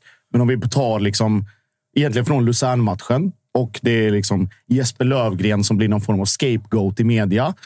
Eh, Tolle är väldigt hård i första skedet, pudlar sen liksom, och tar tillbaka. Typ det han har sagt och bara liksom, "Ja, jag är medveten om att det blir fel och så vidare. Från, från ditt perspektiv, är det, är, liksom, är det utagerat för dig eller är det någonting som fortfarande ligger och skaver lite? Alltså hos mig personligen så skaver det ganska mycket att vi byter ut ett, eh, kanske vår mest välfungerande liksom, lagdel i laget. Och det är ju just den centrala backlinjen liksom, med Danielsson och, eh, och Jesper Lövgren som har gjort jäkligt bra. Lövgren har växt in jäkligt bra i den rollen. Vi pratade med honom i våras, eller om det var i somras redan, liksom hur han liksom har växt in i den här rollen och han känner liksom att han har en bra samarbete med, ja, med Widell Zetterström och Danielsson. Och jag tycker, jag tycker det har sett jävligt bra ut dem sinsemellan. Och det är klart att eh, det kommer frågetecken från en själv och majoriteten av eh, ens Djurgårdskamrater. Att hur kan vi liksom peta Jesper Lövgren som så här, ja, men, här, det var ingen som var skitbra i Elfsborg-matchen. Eh, Det är dumt att lasta liksom Lövgren för att vi släpper in fyra baljer. Det är dumt att lasta Kaib för att vi släpper in fyra baljer, utan det är elva spelare ute på planen som släpper in de här fyra målen. Eh, och eh, så här, ja, vi gör inga mål framåt heller. Eh, så det är klart att det är synd att liksom prata Lövgren i de ordalag som Tolle väl valde att göra i den situationen. Och det kanske också säger lite vad, vad liksom Djurgården är just nu. Att man kanske kommer med sådana grodor. Tidigare har man varit väldigt liksom restriktiv och prata om spelarna på just det sättet. Man har liksom skyddat spelarna och alltihopa. Och det kommer en sån grej. Och det insåg nog Tolle ganska snabbt att det här är saker och ting som vi löser internt. Och just att det var också nyheter för Lövgren att han har inte hört det där innan. Eh, Så det är klart att eh, där fick Tolle gå ut och pudla och de har nog löst det här i omklädningsrummet och Lövgren som är en väldigt liksom, fin person på det sättet tror jag och hoppas har, eh, har släppt det och jag hoppas också att han eh, får starta tillsammans med Danielsson och det är absolut ingenting liksom Une Larsson emot för alla vet vilken hög nivå han har. Eh, Men han har inte kommit upp liksom i, i den nivån som vi känner igen Jakob Une Larsson i och där tycker jag att eh, det vore tjänstefel att inte spela Lövgren och Danielsson tillsammans framåt. Redan nu på, på söndag. Absolut, absolut. Jag tycker ju att så här, fan, under det här året så finns det många... Alla spelare har gjort dåliga matcher och så här, jag tycker Löfgren inte liksom, har väl kanske varit en av de som varit bäst i våran trupp i år. Jag tycker inte han förtjänar det eh, alls och det insåg ju Tolle också väldigt snabbt att det var klumpigt eh, att uttala sig på det sättet, men också han går ut och pudlar som sagt. Mm. Vi, tar det, vi tar det till Emily. Hur, liksom, om du ser det utifrån kring just den här som vi nämnde med Viktor. Att det kommer fram saker. Det sipprar ut saker. Det är liksom det är som Freddy, eller som Freddy är inne på. Djurgården har mått väldigt bra väldigt länge, men nu när det börjar knaka i fogarna lite grann och det börjar skära sig på vissa, vissa, vissa positioner eller vissa relationer. Kan, liksom, är det här på något sätt, om man liksom båda sidorna av medaljen, är det bra att det finns en frustration på något sätt, att det, är liksom, det gnisslar lite och folk vill bli bättre. Och det visar också på att det finns någon form av vilja och, och glöd och intensitet kvar i gruppen. Och så att det inte blir det här liksom mättnadssnacket vi pratar om. Eller är det bara nu liksom dags att klippa många band och gå vidare med centrala figurer både på och utanför plan? Alltså för det första, har man spelat fotboll eller någon slags lagidrott så vet man att går inte resultaten med, då är det jävligt dålig stämning hela tiden. Alltså helt ärligt, alltså Ja, man kommer verkligen. inte ifrån den. Och är det inte dålig stämning så skulle jag säga att det är ännu värre. Såklart. Sen måste det finnas en gräns. Alltså, tränaren kan inte gå ut och såga en spelare som inte ens fått höra den feedbacken tidigare. Eh, och det är väl ett tecken på hur ur balans det är just nu. Framförallt när en tränare gör så. Eh, men när det går dåligt resultatmässigt så, så måste det bli grinigt. Annars så är det ju bara att sluta spela. Då kan ju Djurgården bara ställa ut skorna och inte spela klart eh, de sista omgångarna. Och bara, nej, vi blev inte topp tre och vi blev inte botten tre, utan nej, men då gör vi ingenting. Så att, det vill man ju ha. Den passionen måste ju finnas. Eh, sen så är det uppenbart att om du har en lagkapten som, som bänkas och inte spelas, eh, då blir det problem. Eh, jag tycker att han håller fotbollsmässigt, Magnus Eriksson. Eh, och den ledaren han är. Alltså det som Viktor berättade om när han kom in i laget, det, det har ju nått långt utanför Kakanello och långt utanför Djurgårdens gränser. Att Magnus Eriksson är inte bara en pådrivare på planen, utan allt det han gör utanför betyder så sjukt mycket. Och det vet man som spelare. Du vill ha vapendragaren på plan när du ska spela. Eh, och Sen är det en sak om man får spela lite mindre. Men att bli totalbänkad i x antal matcher, det, det bådar inte gott eh, för, för gruppen. Eh, det gör det inte. Men om vi bara backar bandet lite. Djurgården sen SM-guldet. Sjukt bra. Topplag varje år. Man tog sig till ett gruppspel i Europa. Man har SM-guldet i toppplaceringar liksom, placeringar hela tiden. Har lyckats bra med värvningar tidigare. Förutom nian då. eh, nej men så. Så att man får inte heller glömma hur var Djurgården de fem tidigare åren innan. Alltså kom igen, vad väljer man då? Vi har ju satt en, liksom, en hög högsta nivå Ja. i Djurgården tillsammans med Kim och Tolle och liksom Ja. övriga spelare och ledning i Djurgården. Precis, och det är naturligt att man måste hämta andan någon gång. Någon gång måste man liksom bara, ja vi tuffar på, allt går som tåget. SM-guld, ut i Europa, gruppspel, liksom, pang, pang, pang. Ja, okej. Och så kom, vadå? Ett halvt mellanår, eller?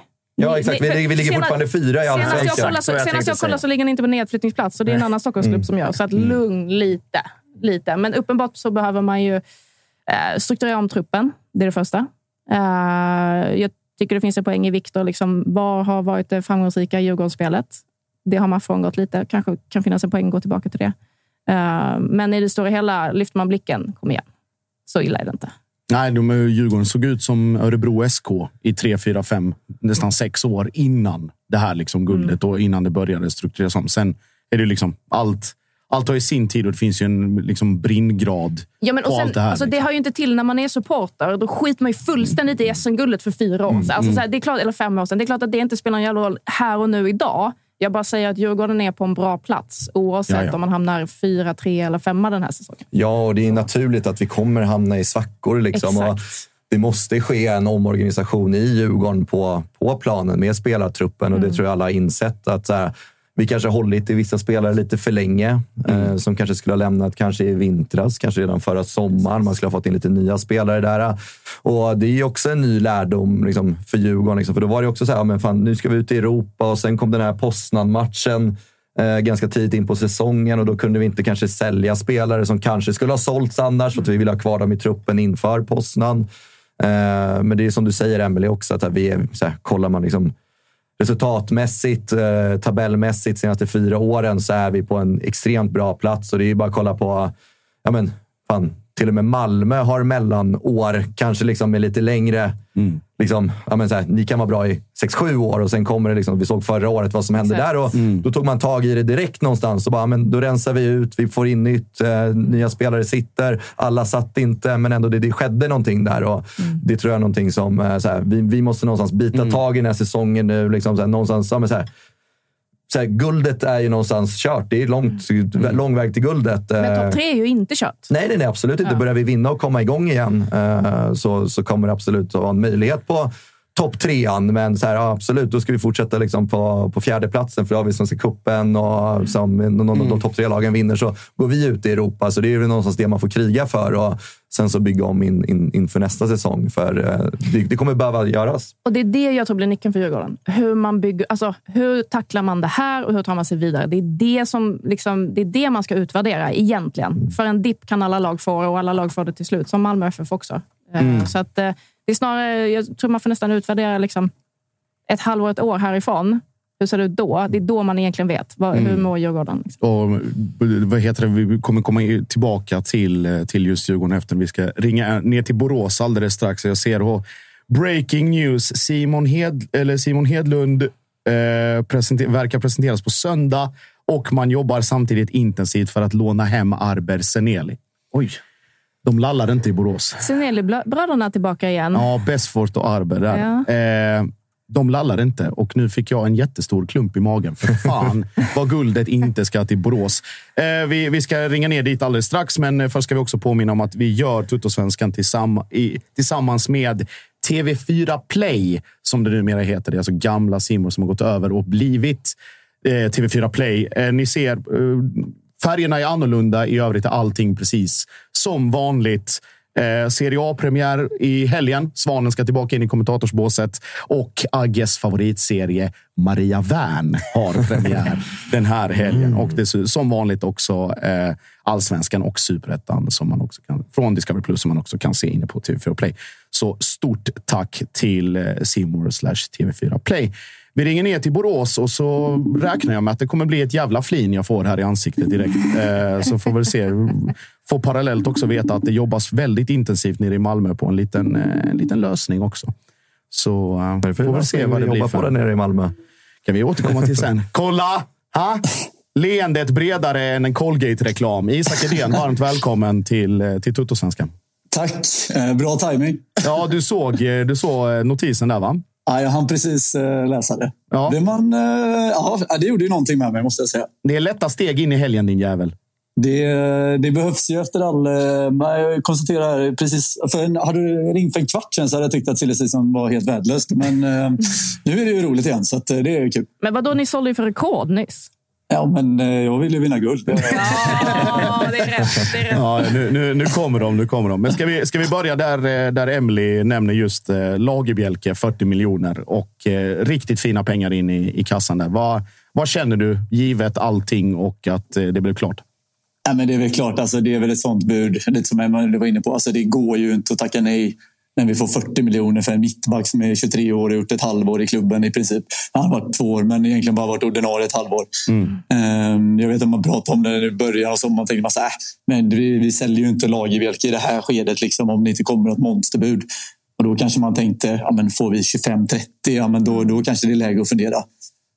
Hostar Celtic upp 40 med dessutom en bra vidareförsäljningsklausul. Eh, och det är dessutom en position där vi trots allt har tre andra mittbackar som är, alltså då inte räknar med sig bollben. eh, som är, liksom, har gjort minuter i allsvenskan, är bra allsvenska mittbackar. Eh, plus en med jättepotential så är det ju givet att sälja Lagerbielke för det. Det budet till den klubben, eh, det, det går liksom inte att tacka nej till.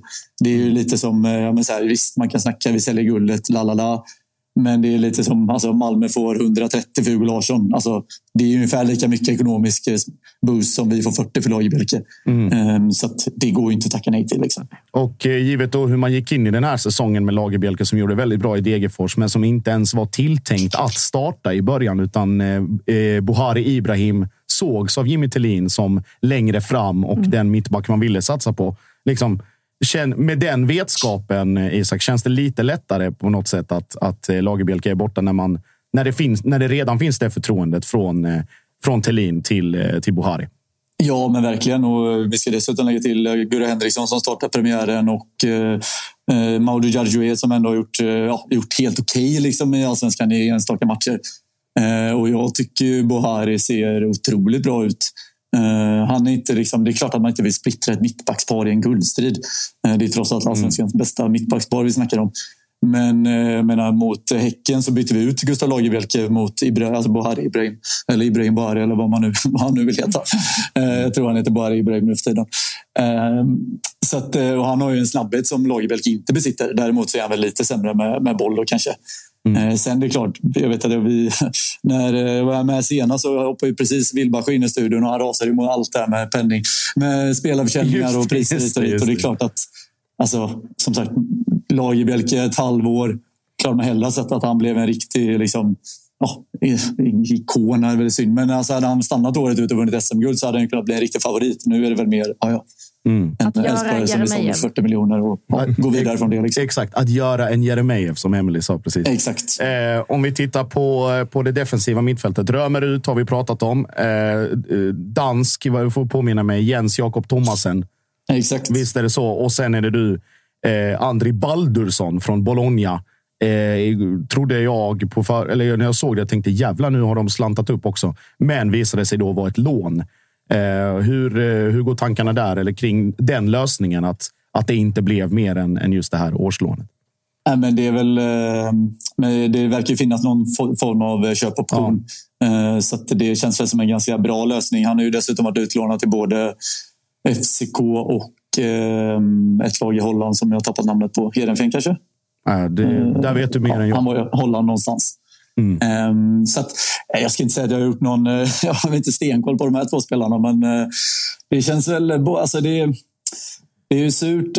Alltså Röme, Lagerbielke är liksom rimlig försäljning. Vi har ersättare i truppen. Det är liksom inte jätteorolig för. Röme, där var vi tvungna att värva externa ersättare. En kommer skadad, går sönder igen. Liksom Thomasen gjorde inhopp på Bayern men missat träningar den här veckan. Verkar absolut inte vara redo för någon starttid. Baldursson visserligen spelat en del men liksom försäsongstempo. Mm. Ehm, det är klart att det gör ju en orolig, för det såg vi mot Bayern att ett centralt innermittfält med Boateng, Baidoo och Kassem är helt okej, okay, men det är liksom inte... Ja, det saknas ju några ingredienser och nu dessutom Boa, Boa avstängd här mot uh, Mjällby. Så det är klart att där behöver vi få in två spelare som kan spela snabbt. Liksom. Mm, är du eh, just med den insatsen mot Bayern i åtanke och hur det såg ut där och, och att Bayern ändå lyckades liksom neutralisera Elfsborg på ett sätt mm. som de kanske inte har som inte någon har lyckats med den här säsongen på det sättet, bortsett Häcken kanske. Men just att vara så cyniska mot, mot Elfsborg. Är du orolig eller är det ett hack i maskineriet? Eller vad, hur kände du kring, kring insatsen? Nej, men det är klart man är lite orolig. Och, jag vet, sa det med Bola innan, innan matchen mot Bayern. Så här, vinner vi den här matchen då, då tror jag 100 procent att vi vinner guld. Eh, men eh, sen torskade vi, men sen torskade vi Malmö igen och då fick man ju tillbaka hoppet också. Mm. Så det, det svänger ju de här tiderna såklart. Men det är klart, nu har vi gjort vad är det? Eh, fyra, fyra halvdåliga matcher de sista fem. Mm. Ehm, leder fortfarande allsvenskan, men det är klart att formen är lite svajig och just det här att vi tappat liksom ett fundament på mittfältet och nu en backlinjen. Och vi har inte Ondrejka som kan lösa det på egen hand längre. Och hela den biten. Det är klart att man är lite, lite nervös, men eh, eh, det gäller att verkligen studsa tillbaka nu Mjällby och göra en eh, kanoninsats. Eh, och gjuta mod i vågorna och ja, få in de här roliga förstärkningarna också så kan det ju bli, kan det ju ändå bli bra. Ja, så som jag känner Mjällby så blir det ju 4-0 till Elfsborg. Direkt här nu efter det är sitt livs kraftuttömning där mot MFF och så blir det 4-0 och totalmangling efter 30 minuter. Eller vad, vad säger du? Ja, men det är väl det man hoppas på, tänker jag. Det har vi väl sett förr att eh, lite sämre lag gör maxprestation mot sina värsta konkurrenter och sen så har luften gått ur lite och inte lika mycket att spela för och inte lika sexigt att åka till Borås en söndag, söndag kväll som att spela hemma mot Malmö en, en, en måndag kväll mm. i solsken på Strandvallen, fullsatt arena. Eh, så det är klart att man hoppas på det. Sen det är klart, alltså, vi ska slå Mjällby ändå. Vi vann ju trots allt borta mot Mjällby och det är klart att det är ett lag vi ska slå på hemmaplan. Mm. Så att, eh, men det gäller som sagt, vi, ja, det, vi måste studsa tillbaka nu och ingjuta lite, lite energi i både trupp och publik och eh, allt runt omkring. För det är lite, lite rörigt och oroligt just nu. Mm. Och så sluter vi, sluter vi väl Elfsborgscirkeln genom att fråga vad vi frågade ju vad det här gör med dig, men vad gör det med engagemanget och intresset kring Elfsborg just med, med Seneli och med Hedlund om de nu blir presenterade här inom kort? jag tror eh, Simon Hedlund är liksom, vad ska man säga, en... Det är inte liksom en hemvändare folk går igång på direkt. Ehm, han, alltså han är ju ändå han är ju Elfsborgare liksom, och spelat i juniorlagen. Men han har ett rykte om att han höll på något annat fotbollslag och kommer inte från Borås och sådär. Mm. Ehm, brorsan är bajare. Så att, ehm, är det till, alltså, Simons brorsa är bajare. ehm, så att han, och, alltså, så här, man, det var en spelare som var lite svår att gilla. Sen det är klart, så här, alltså, han är ju, jag tror ändå man börjar svänga lite. Så här, men det är ändå, han är i rätt ålder. Det är, han ändå spelat ganska mycket Bröndby, gjort det bra. Jag menar, senast vi plockade en hemvändare från Bröndby så blev det ju bra succé med Johan Larsson. Mm. Eh, däremot, alltså Arber Seneli har ju någon form av... Alltså det är den största talang vi har haft sen, eh, ja, sen Anders Svensson, eh, skulle jag säga. Kanske tillsammans med Viktor Claesson. Jag tror inte folk riktigt förstår hur bra Arber Seneli var innan, innan han gick sönder utomlands. Mm. Alltså han har ju dubbla knäskador, tror jag det Eh, så hur bra han är nu, det är svårt att säga. Men det är ändå en kille som har liksom lett assistligan i Liga Ö. Eh, och varit liksom dominant i holländska ligan till viss del. Eh, plus att vi har alltid det där målet han gjorde 2015 mot Norrköping när han tog bollen på egen plan och bara sprang förbi hela laget och verkligen gjorde det genombrottet. Så det är ju en spelare som verkligen skickar de här signalerna att nu är det guldstrid. Nu, alltså, folk har varit lite så här, jag tycker folk har överdrivit försäljningen av Lagerbielke, men att vi säljer guldet och det är många Elfsborgare som är lite deppiga och sådär. Men det här visar ju på att vi, vi, vi går ju för det. Eh, så det tror jag verkligen sänder rätt signaler till framförallt också till övriga spelartrupper. Man, det är annars så här, ja, men nu säljer vi Lagerbjälke, vi säljer Römer. Jaha, vem ska vi sälja mer nu då? Eh, om Lagerbjälke får gå, varför får inte Ockes gå? Eller varför får inte eh, Valdemarsson gå? Eh, men nu kan ju verkligen Stefan och Jimmy visa på att så här, men vad fan, grabbar, stanna nu de här elva matcherna till. Nu kör vi liksom. Vi, vi går fortfarande för det. Då ska ni också göra det. Eh, och vi på läktaren. Så att, eh, nej, det känns ju väldigt eh, roligt om det stämmer. Sen är det långt kvar, men det visar, bara signalerna visar ändå på att vi, vi vill någonting. Liksom. Mm. Emily, Nej, men det är superhärligt med, med förvärvning. Vi vill ju att SM ska leva hela vägen in, eller hur? Som Ponne sa. Sista matchen, ja, vi får gärna vinna mot nästa sista omgången mot Degerfors, känner jag. Nej, men, men, men däremot, vi, alltså, nu, jag vill bara fråga. Jag rankar ju Römer-tappet som väldigt mycket mer SM-guldförstörande än Lagerbjälke-tappet. Alltså, Absolut. I, ja.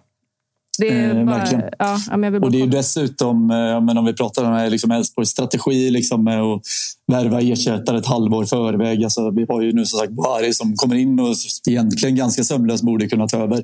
Mm. Eh, det, det, har vi inte med Römer eftersom det var en försäljning som inte ligger i linje med hur vi brukar sälja spelare. Mm. Nu är det familjeskäl som gör att han lämnar och det är svårt att gardera sig för det. Men vi har inte kunnat värva in en ersättare till honom i januari utan det måste ju komma nu. Liksom. Eh, så därför är det ju verkligen ett orosmoln att tappa honom. Liksom. Ja, men det, jag känner det, det är den som gör mig bekymrad för er, er skull. Faktiskt. Mm, skönt. Nej, men, samtidigt slog vi, slog vi Kalmar borta 4-0 utan honom och vann på Tele2 mot Djurgården med 4-0 utan Lagerbielke. Så att, eh, det, vi har ju fortfarande ett bra lag, men det är klart Ja, att man är lite det är nervös. Ser man ju. Ja, innan, ni, innan vi släpper dig så ska vi fråga då just, eh, just Mjällby. Är det någonting du vill se förändringsmässigt i elvan mot ett Mjällby som jag antar kommer stå väldigt mycket lägre eh, mot Elfsborg än vad man gjorde mot, mot MFF? Nu blev man ju tillbakatryckta av per Kommer de automatik. stå lägre mot Elfsborg än vad de gjorde mot er? Ja, Hur, hur långt ner står man då? då Är det står alla på mållinjen. vad, tror du, vad tror du Isak? Där? Vad är- Nej, men jag tror med tanke på att Frick inte kommer vara med, han är skadad, eh, Boateng avstängd, eh, så har vi ju inte så mycket mer val än att köra på det som, som vi har kört på. Eh, så jag tror inte vi kommer se så där jättestor förändring. Eh, jag hade väl hoppats på att kanske eh, Baidoo hade kunnat spela tia eh, och Kassem på bänken, men eh, nu kanske man vill ha båda de två lirikgubbarna på plan just för att bryta upp liksom, lågt stående försvar. Men vem tänker du spela Eh. sexa? Det är den stora frågan. Vad, vad sa du med det? Alltså, ve- vem, vem ersätter Boateng, tror du? Eh, Jag skulle gissa på, eller enligt nu, jag läste precis här från Oskar Paulsson på Borås Tidning, som eh, verkar ju som att islänningen ska gå in från start. Um, så det blir väl honom då. Matchvinnare. eller om inte han är redo så antagligen Noah Söderberg. Eller Timothy kanske, men det känns väl tveksamt. Fan, nu, blir det, nu, eh, nu fick jag upp hoppet igen. Jag började riktigt mörkt med att ringa, ringa ner hit och nu fick jag hoppet om att löken hänger tre. Så att nu, eh, nu eh, med, det, med de orden, start, stort tack Isak. Och Ja, vi får väl se. Jag tror eh, Hedlund tror jag kan gå in som central anfallare framöver också. Och det är ju verkligen där vi behöver en, en gubbe. Så att, eh, han på topp och så våra yttrar eh, och Kassem kanske på yttern också så, så kan det nog lösa sig tror jag. Fan vad jag är trött på er. Eh, ta, ta hand om er Isak. Vi hörs. Detsamma Josip. Ja, ja. Hej Elfsborg. Åh, fy fan. Nej, jag, jag är helt matt nu. Jag vill inte, jag vill Ganska inte många hemvändare nu i Elfsborg de senaste åren, eller? Är det nya Ja, det Göteborg? blir eh, Är det nya ser? Malmö FF? Ja. Ja, nya Göteborg är bättre. Nya Göteborg är Ja, bättre. ja, men man vet inte. Det är ändå ganska många. Men jag Ja, men det minns är ju- när Seneli kom fram. Alltså, fy fan vad jag tyckte han var bra. Ja. Mm. Han hade fan allt, tyckte jag. Ja. Snygg, snabb, teknisk. Dålig på att prata i intervjuer. Men det är Recensera mat. just det, klassiskt klipp. Klassiskt Förkärlek för holländska delikatesser. Bitterballen. Där har vi avsnittsnamnet Bitterballen i alla fall, garanterat. Eh, vi, eh, vi gör ju Tuttosvenskan också tillsammans med ATG. Och eh, Det finns några andelar kvar att klippa inne på atg.se tutto. Eh, och den här veckan är det, är det Tapper som har gjort dem. Det är Tapper som har gjort eh, trippen i denna vecka. Ja. Och då är det ju eh, Malmö seger, över 2,5 BP Halmstad och över 2,5 eh, Norrköping AIK som gäller. Till, Till eh, 6.05. 6,05. Ja, det är väl en eh, just ma- rak etta på Malmö. Malmö. Aj, fy fan. Åh, Jag nej. ska inte uttala mig om den här trippen. Ja, Jag satt och tänkte, va? Ja, men man kan kika in på ATG i alla fall. Om man vill eh, hoppa på tåget där, tänk på att du måste vara över 18 år och stödlinjen.se för dig som har problem med spel. Så är det. Häng på där, för det går fort när, eh, när de här andelarna släpps. Eh, vi ska gå tillbaka Eh, till där vi var innan, eh, Freddy, med, med Djurgården och, och Malmö och eh, vad som väntar. Det är väl ändå, alltså bortsett från ångestmackan i, i Degerfors, så är ju eh, Djurgården-Malmö eh, på något sätt definierande för, för båda lagen, om man ska se det så. Eh, givet att alltså så, Malmö har ju poängen och hänger med där, men behöver också en seger mot en, en, ett topplag för att få det självförtroendet. Och Djurgården för att skrämma bort alla mediala Ja, rubrikmakare. återbygga upp ett självförtroende Ja, kanske. lite så. Eller, men också för att tysta, tysta kritiker och sådär. Vad, vad känner du på, på förhand? Vem, vem har mest att eh, vinna respektive förlora? Nej, men så här, fan. Jag vet inte, Josip. Uh, jävla, vi, försöker jävla, bara, jävla. vi försöker bara kasta, vi försöker bara kasta favorittrycket på varandra. Ja, det kommer bli en. Så här, man har haft ganska positiv känsla att möta Malmö innan, men eh, nu med liksom, de här matcherna man har haft i, i fem senaste matcherna för Djurgården har ju varit tufft. Eh, Och vi vet alla vart vi har Malmö. Nu har ni i och för sig en tuff match nere mot Mjällby, men det har väl alla som åker ner dit och, och, och möter dem. Eh, Så det kanske inte blir någon säsongsdefinierande för er att ni kommer liksom börja tappa poäng bara för att ni kryssar borta mot, eh, mot Mjällby. Så vart det kryss. Nej. Nej, Freddy. Det är för att han är så positiv. Toktorsk. Toktorsk. Ja, sorry, jag har inte så bra koll på det, Josip. Nej, men, eh, nej, men så här, det, det är så här, om, om, om det är någon match som vi liksom verkligen kan studsa tillbaka på så är det ju också Malmö borta som kommer liksom kunna ge ganska mycket självförtroende. Liksom också vart, vart Malmö är den här säsongen. Eh, extremt hög kvalitet, en trupp eh, och så här, lyckas vi studsa tillbaka och komma hem med tre poäng från Malmö så kommer det göra ganska mycket för den här säsongen. Och vi pratade också om de här två bortamatcherna som skulle komma nu med Göteborg och Malmö. Eh, går vi därifrån med noll poäng, eh, då kan det bli extremt tufft på den här topp tre-platsen och även behålla den där fjärdeplatsen. Så att, eh, vi, vi behöver ju verkligen den här segern på samma sätt som att ni behöver den här segern. För det är mycket som pekar på att Elfsborg kommer vinna mot, mot Mjällby hemma eh, den här omgången. Så att, eh, det är två lag som verkligen behöver vinna av två olika syften. Då. Ja, det känns eh, spontant som att eh, framförallt du, eller du behöver ju den här vinsten för att Marcus Tapper inte ska smita in här på måndag och säga vi ligger fyra nu Freddy. Det trodde man inte. Nej, men han säger att de kommer sluta sexa, sju ändå. Ja, ja, så att, eh, de året. där orden kommer inte betyda så mycket för mig ändå. Som, som kommer från honom. Och sen känslan lite kring den här matchen är väl att jag vet inte, att man vill att vi någonstans ska sluta liksom, laborera så mycket med den här truppen och så här, ställa ut. Jag den här back to the roots-känsla. Liksom, att så här, vi kanske ska starta med Asoro som nia, Harris och Wikheim på, på varsin kant. Det är liksom ingen som, här, som har rosat marknaden jättemycket. Milleskog har kommit in och gjort det bra utifrån sina förutsättningar i Djurgården, men vi vet att det finns andra som har en högre högsta nivå i den här truppen. Uh, Milleskog kommer säkert komma dit, men är inte där just nu. Eh, jag tror jättemycket på honom eh, framåt i Djurgården, men det hade varit skönt att liksom ha ett centralt mittfält med Magnus Eriksson, Findell och eh, Schüller. En trio med Haris, Asoro och Wikheim. Och det kommer betyda att uh, Oliver Berg kommer, uh, ja, men enligt min åsikt, kanske, ja, men kanske behöver bänkas också för att liksom få den här, alltså triggas igång lite också. Att, här, jag har inte levererat uh, och uh, han kanske behöver en bänkning. Och sen så såklart, som vi pratade om, Danielsson och och Lövgren eh, där nere så kommer jag känna mig, ja, men, att man ändå går in i den här matchen med en, någon, någon, någon typ av känsla att det här kanske vi kommer kunna lösa.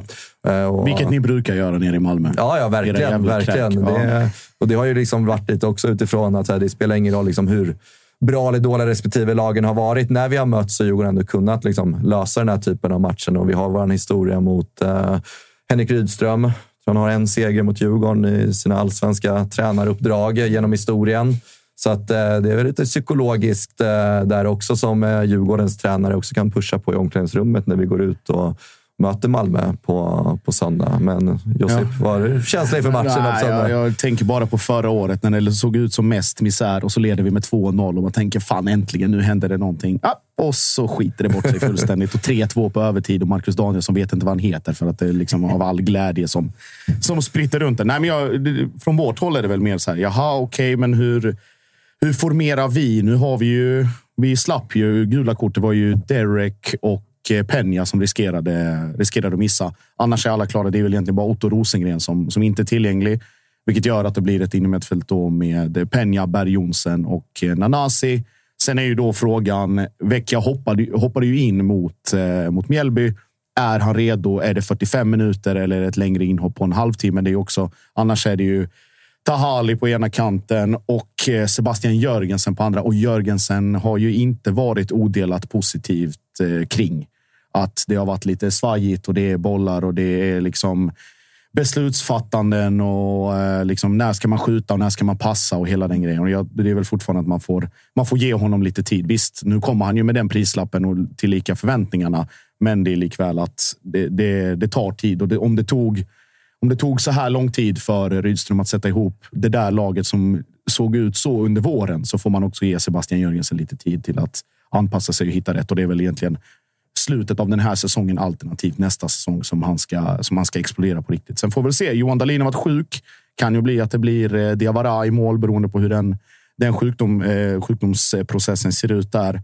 Annars är det väl lite, lite same same. Matchen har varit utsåld i typ fyra, fem dagar nu. Eh, Djurgården hörde jag siffror upp mot eh, 12-1300 eh, på den här bortaturnén som fortsätter för... Eh, Många som kör Köpenhamn också ja, över helgen. givetvis. givetvis. Många slitna röster på plats. Bakfyllediffen. Men eh, nej, så att... Eh, Ja, alltså visst, gott hopp, men det är också historiken. Det är den som skrämmer skiten ur mig mot det här ruttna dassgänget där det är liksom total implosion och Freddy står som liksom Bagdad Bob och säger att här finns ingenting.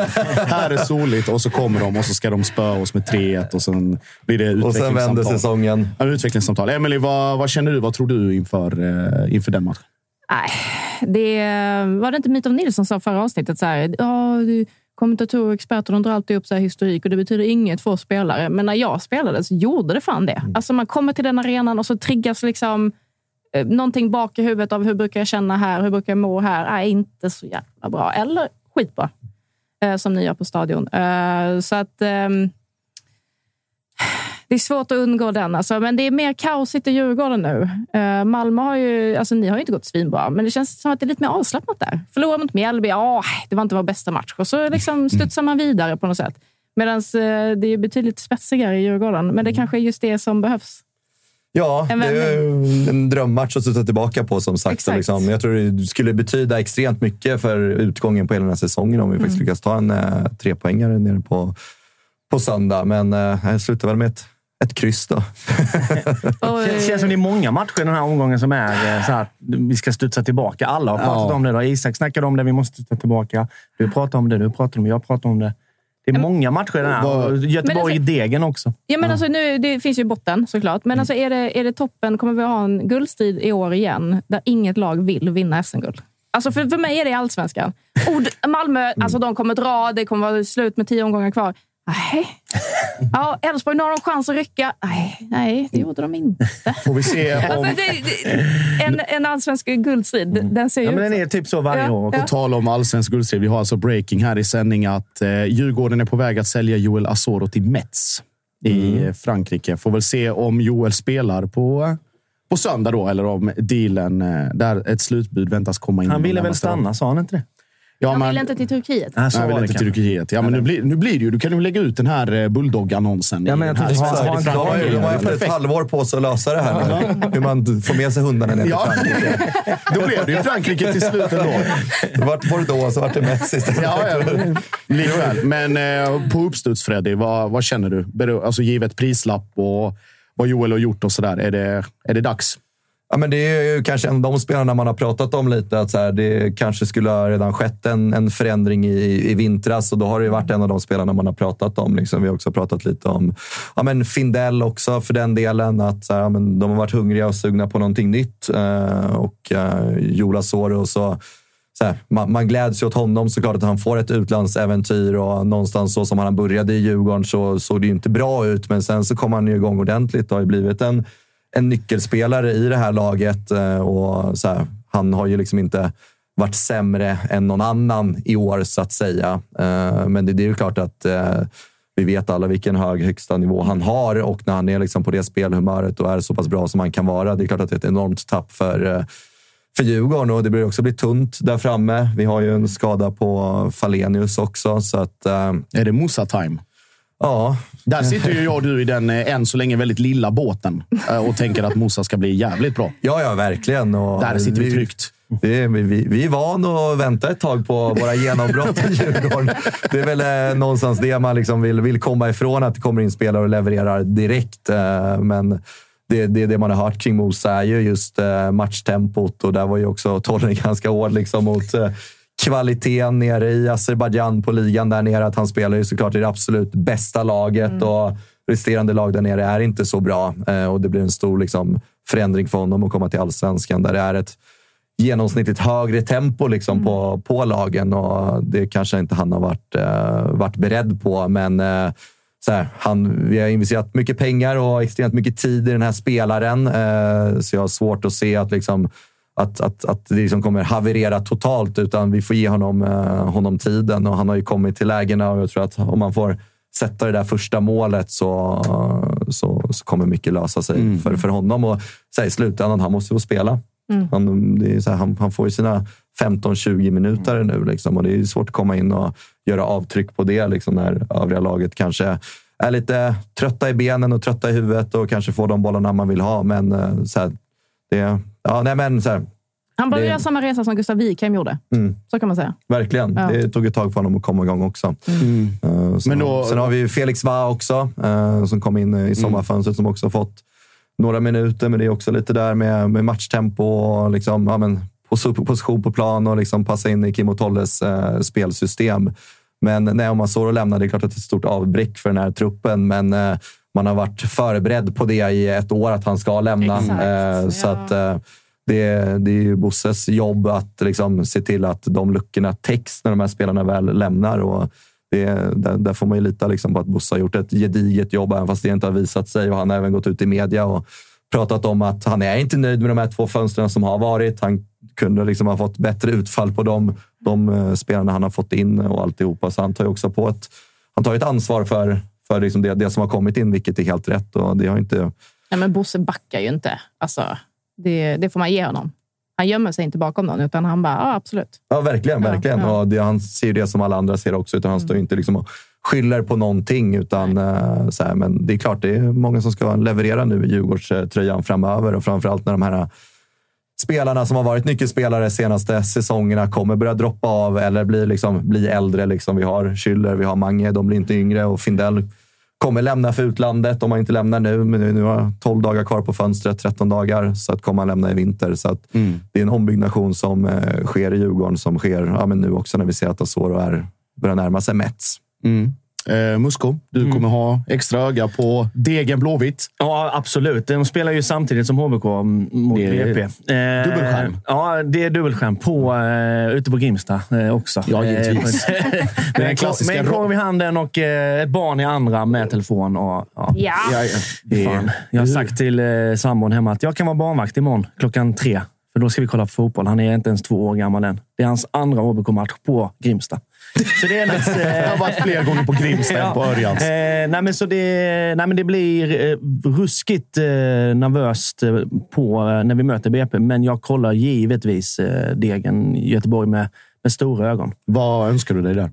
Alltså det är ju svårt. Mitt hjärta vill ju absolut inte att Göteborg vinner.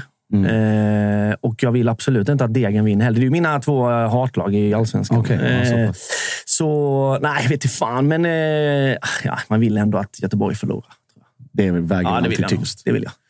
Ja, vi, vi får väl se. Vi ska också föra till protokollet innan vi avslutar att eh, AIK meddelar att John Guidetti har en bristning i vaden och kommer att missa flera månader. Eh, kort eh, innan vi, vi avrundar. Ehm, är, det, hur, alltså, är det ett tapp egentligen? Nej, det är det ju inte. Nej, Så liksom, det, det, Kanske skönt för aik också att bara sluta börja liksom hoppas på att det, det kommer vända. Eh, Det är ju klart att de hade extremt höga förhoppningar på honom och det har inte alls fallit väl ut. Men jag tror att eh, Ja, det är men som du är inne på Josip, det är klart att det inte är ett megatapp för, för AIK. De har köpt in Pittas nu som eh, är ju en rak ersättare till Gudetti och har ju ändå gjort två baller nu på sina första matcher i AIK. Och, eh, hade ju liksom svårt att se att Gudetti hade petat honom i nuläget också. Eh, nej, det har ju varit snack om vem ska spela med Pittas. Det är det som har varit diskussionen. Eh, Så att exakt. du är helt rätt inne på det. Liksom. Så nästan det här är också, det här låter ju hemskt sen när en spelare blir skadad, men det är nog bra, väldigt bra för AIK att det händer just nu. För då kan man släppa det. Som du säger, Gudetti-grejen. Nu är den ute ur världen. Nu ska vi bara rädda det här kontraktet. Det Och prata om någonting annat i ett par Ja, månader framöver. Exakt. Eh, finns, det, finns det en risk att det kan vara, eh, med tanke på hur det har pratats kring John på det senaste, att det liksom sipprar ut lite rykten om att det inte är helt eh, säkert att det blir en fortsättning i AIK Mm. trots de här initiala pengarna. Att det kanske finns någon, någon möjlighet att hitta något annat. Och så den här skadan. Kan det, kan det vara så pass att det är karriären?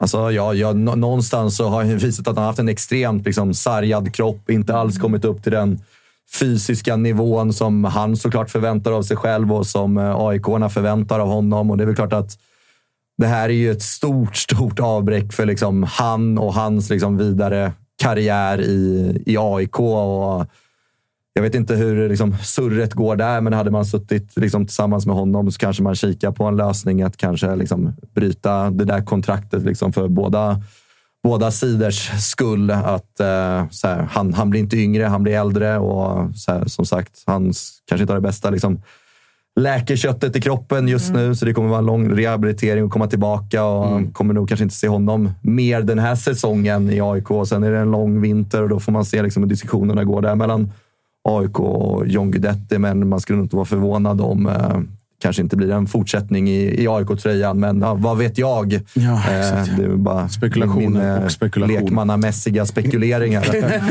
Fred, Freddy, eller vad heter det? Doktor Arnesson har, har alltså uttalat sig. Det Sol, soldoktorn, va? Sol, bokstavligen Soldoktorn. Kalle, hur har eh, chatten skött sig? Vi har gått in lite på Ja, övertid. ganska, ganska bra faktiskt, tycker jag. Helt okej. De har varit eh, fredagssnälla idag. Ja, det är lite pianon ser jag också. Det betyder att de, är, piano de är inte nyktra alltså? Nej, jag tror att de har fått sin liksom, första stöl nu i eh, sista Och sommarsolen. fy fan vad avundsjuk man är också. Ja, du, du, vi är där om eh, fyra minuter Åh, vad ungefär. gott. Så är det. Så är det. Eh, stort tack till eh, den eminenta studion. Niklas Musko, Freddy Arnesson, Emily Sar Ölander. Nej. Det är rätt. Titta, det är lyhördhet mina damer och herrar. Eh, tack också till alla er som, som tittat och lyssnat och som följer oss. Det, allting finns på våra sociala medier, Instagram, för att följa alla grejer som händer i silly season-världen. Och som en liten eh, cliffhanger här. Ska vi, ska vi bjuda på den Freddy? In i kameran där. Eh, himmelsblått, eh, himmelsblått kom, eller, kommer med allra högsta sannolikhet hämta någonting i blårandigt. Tack ska ni ha. Tack och.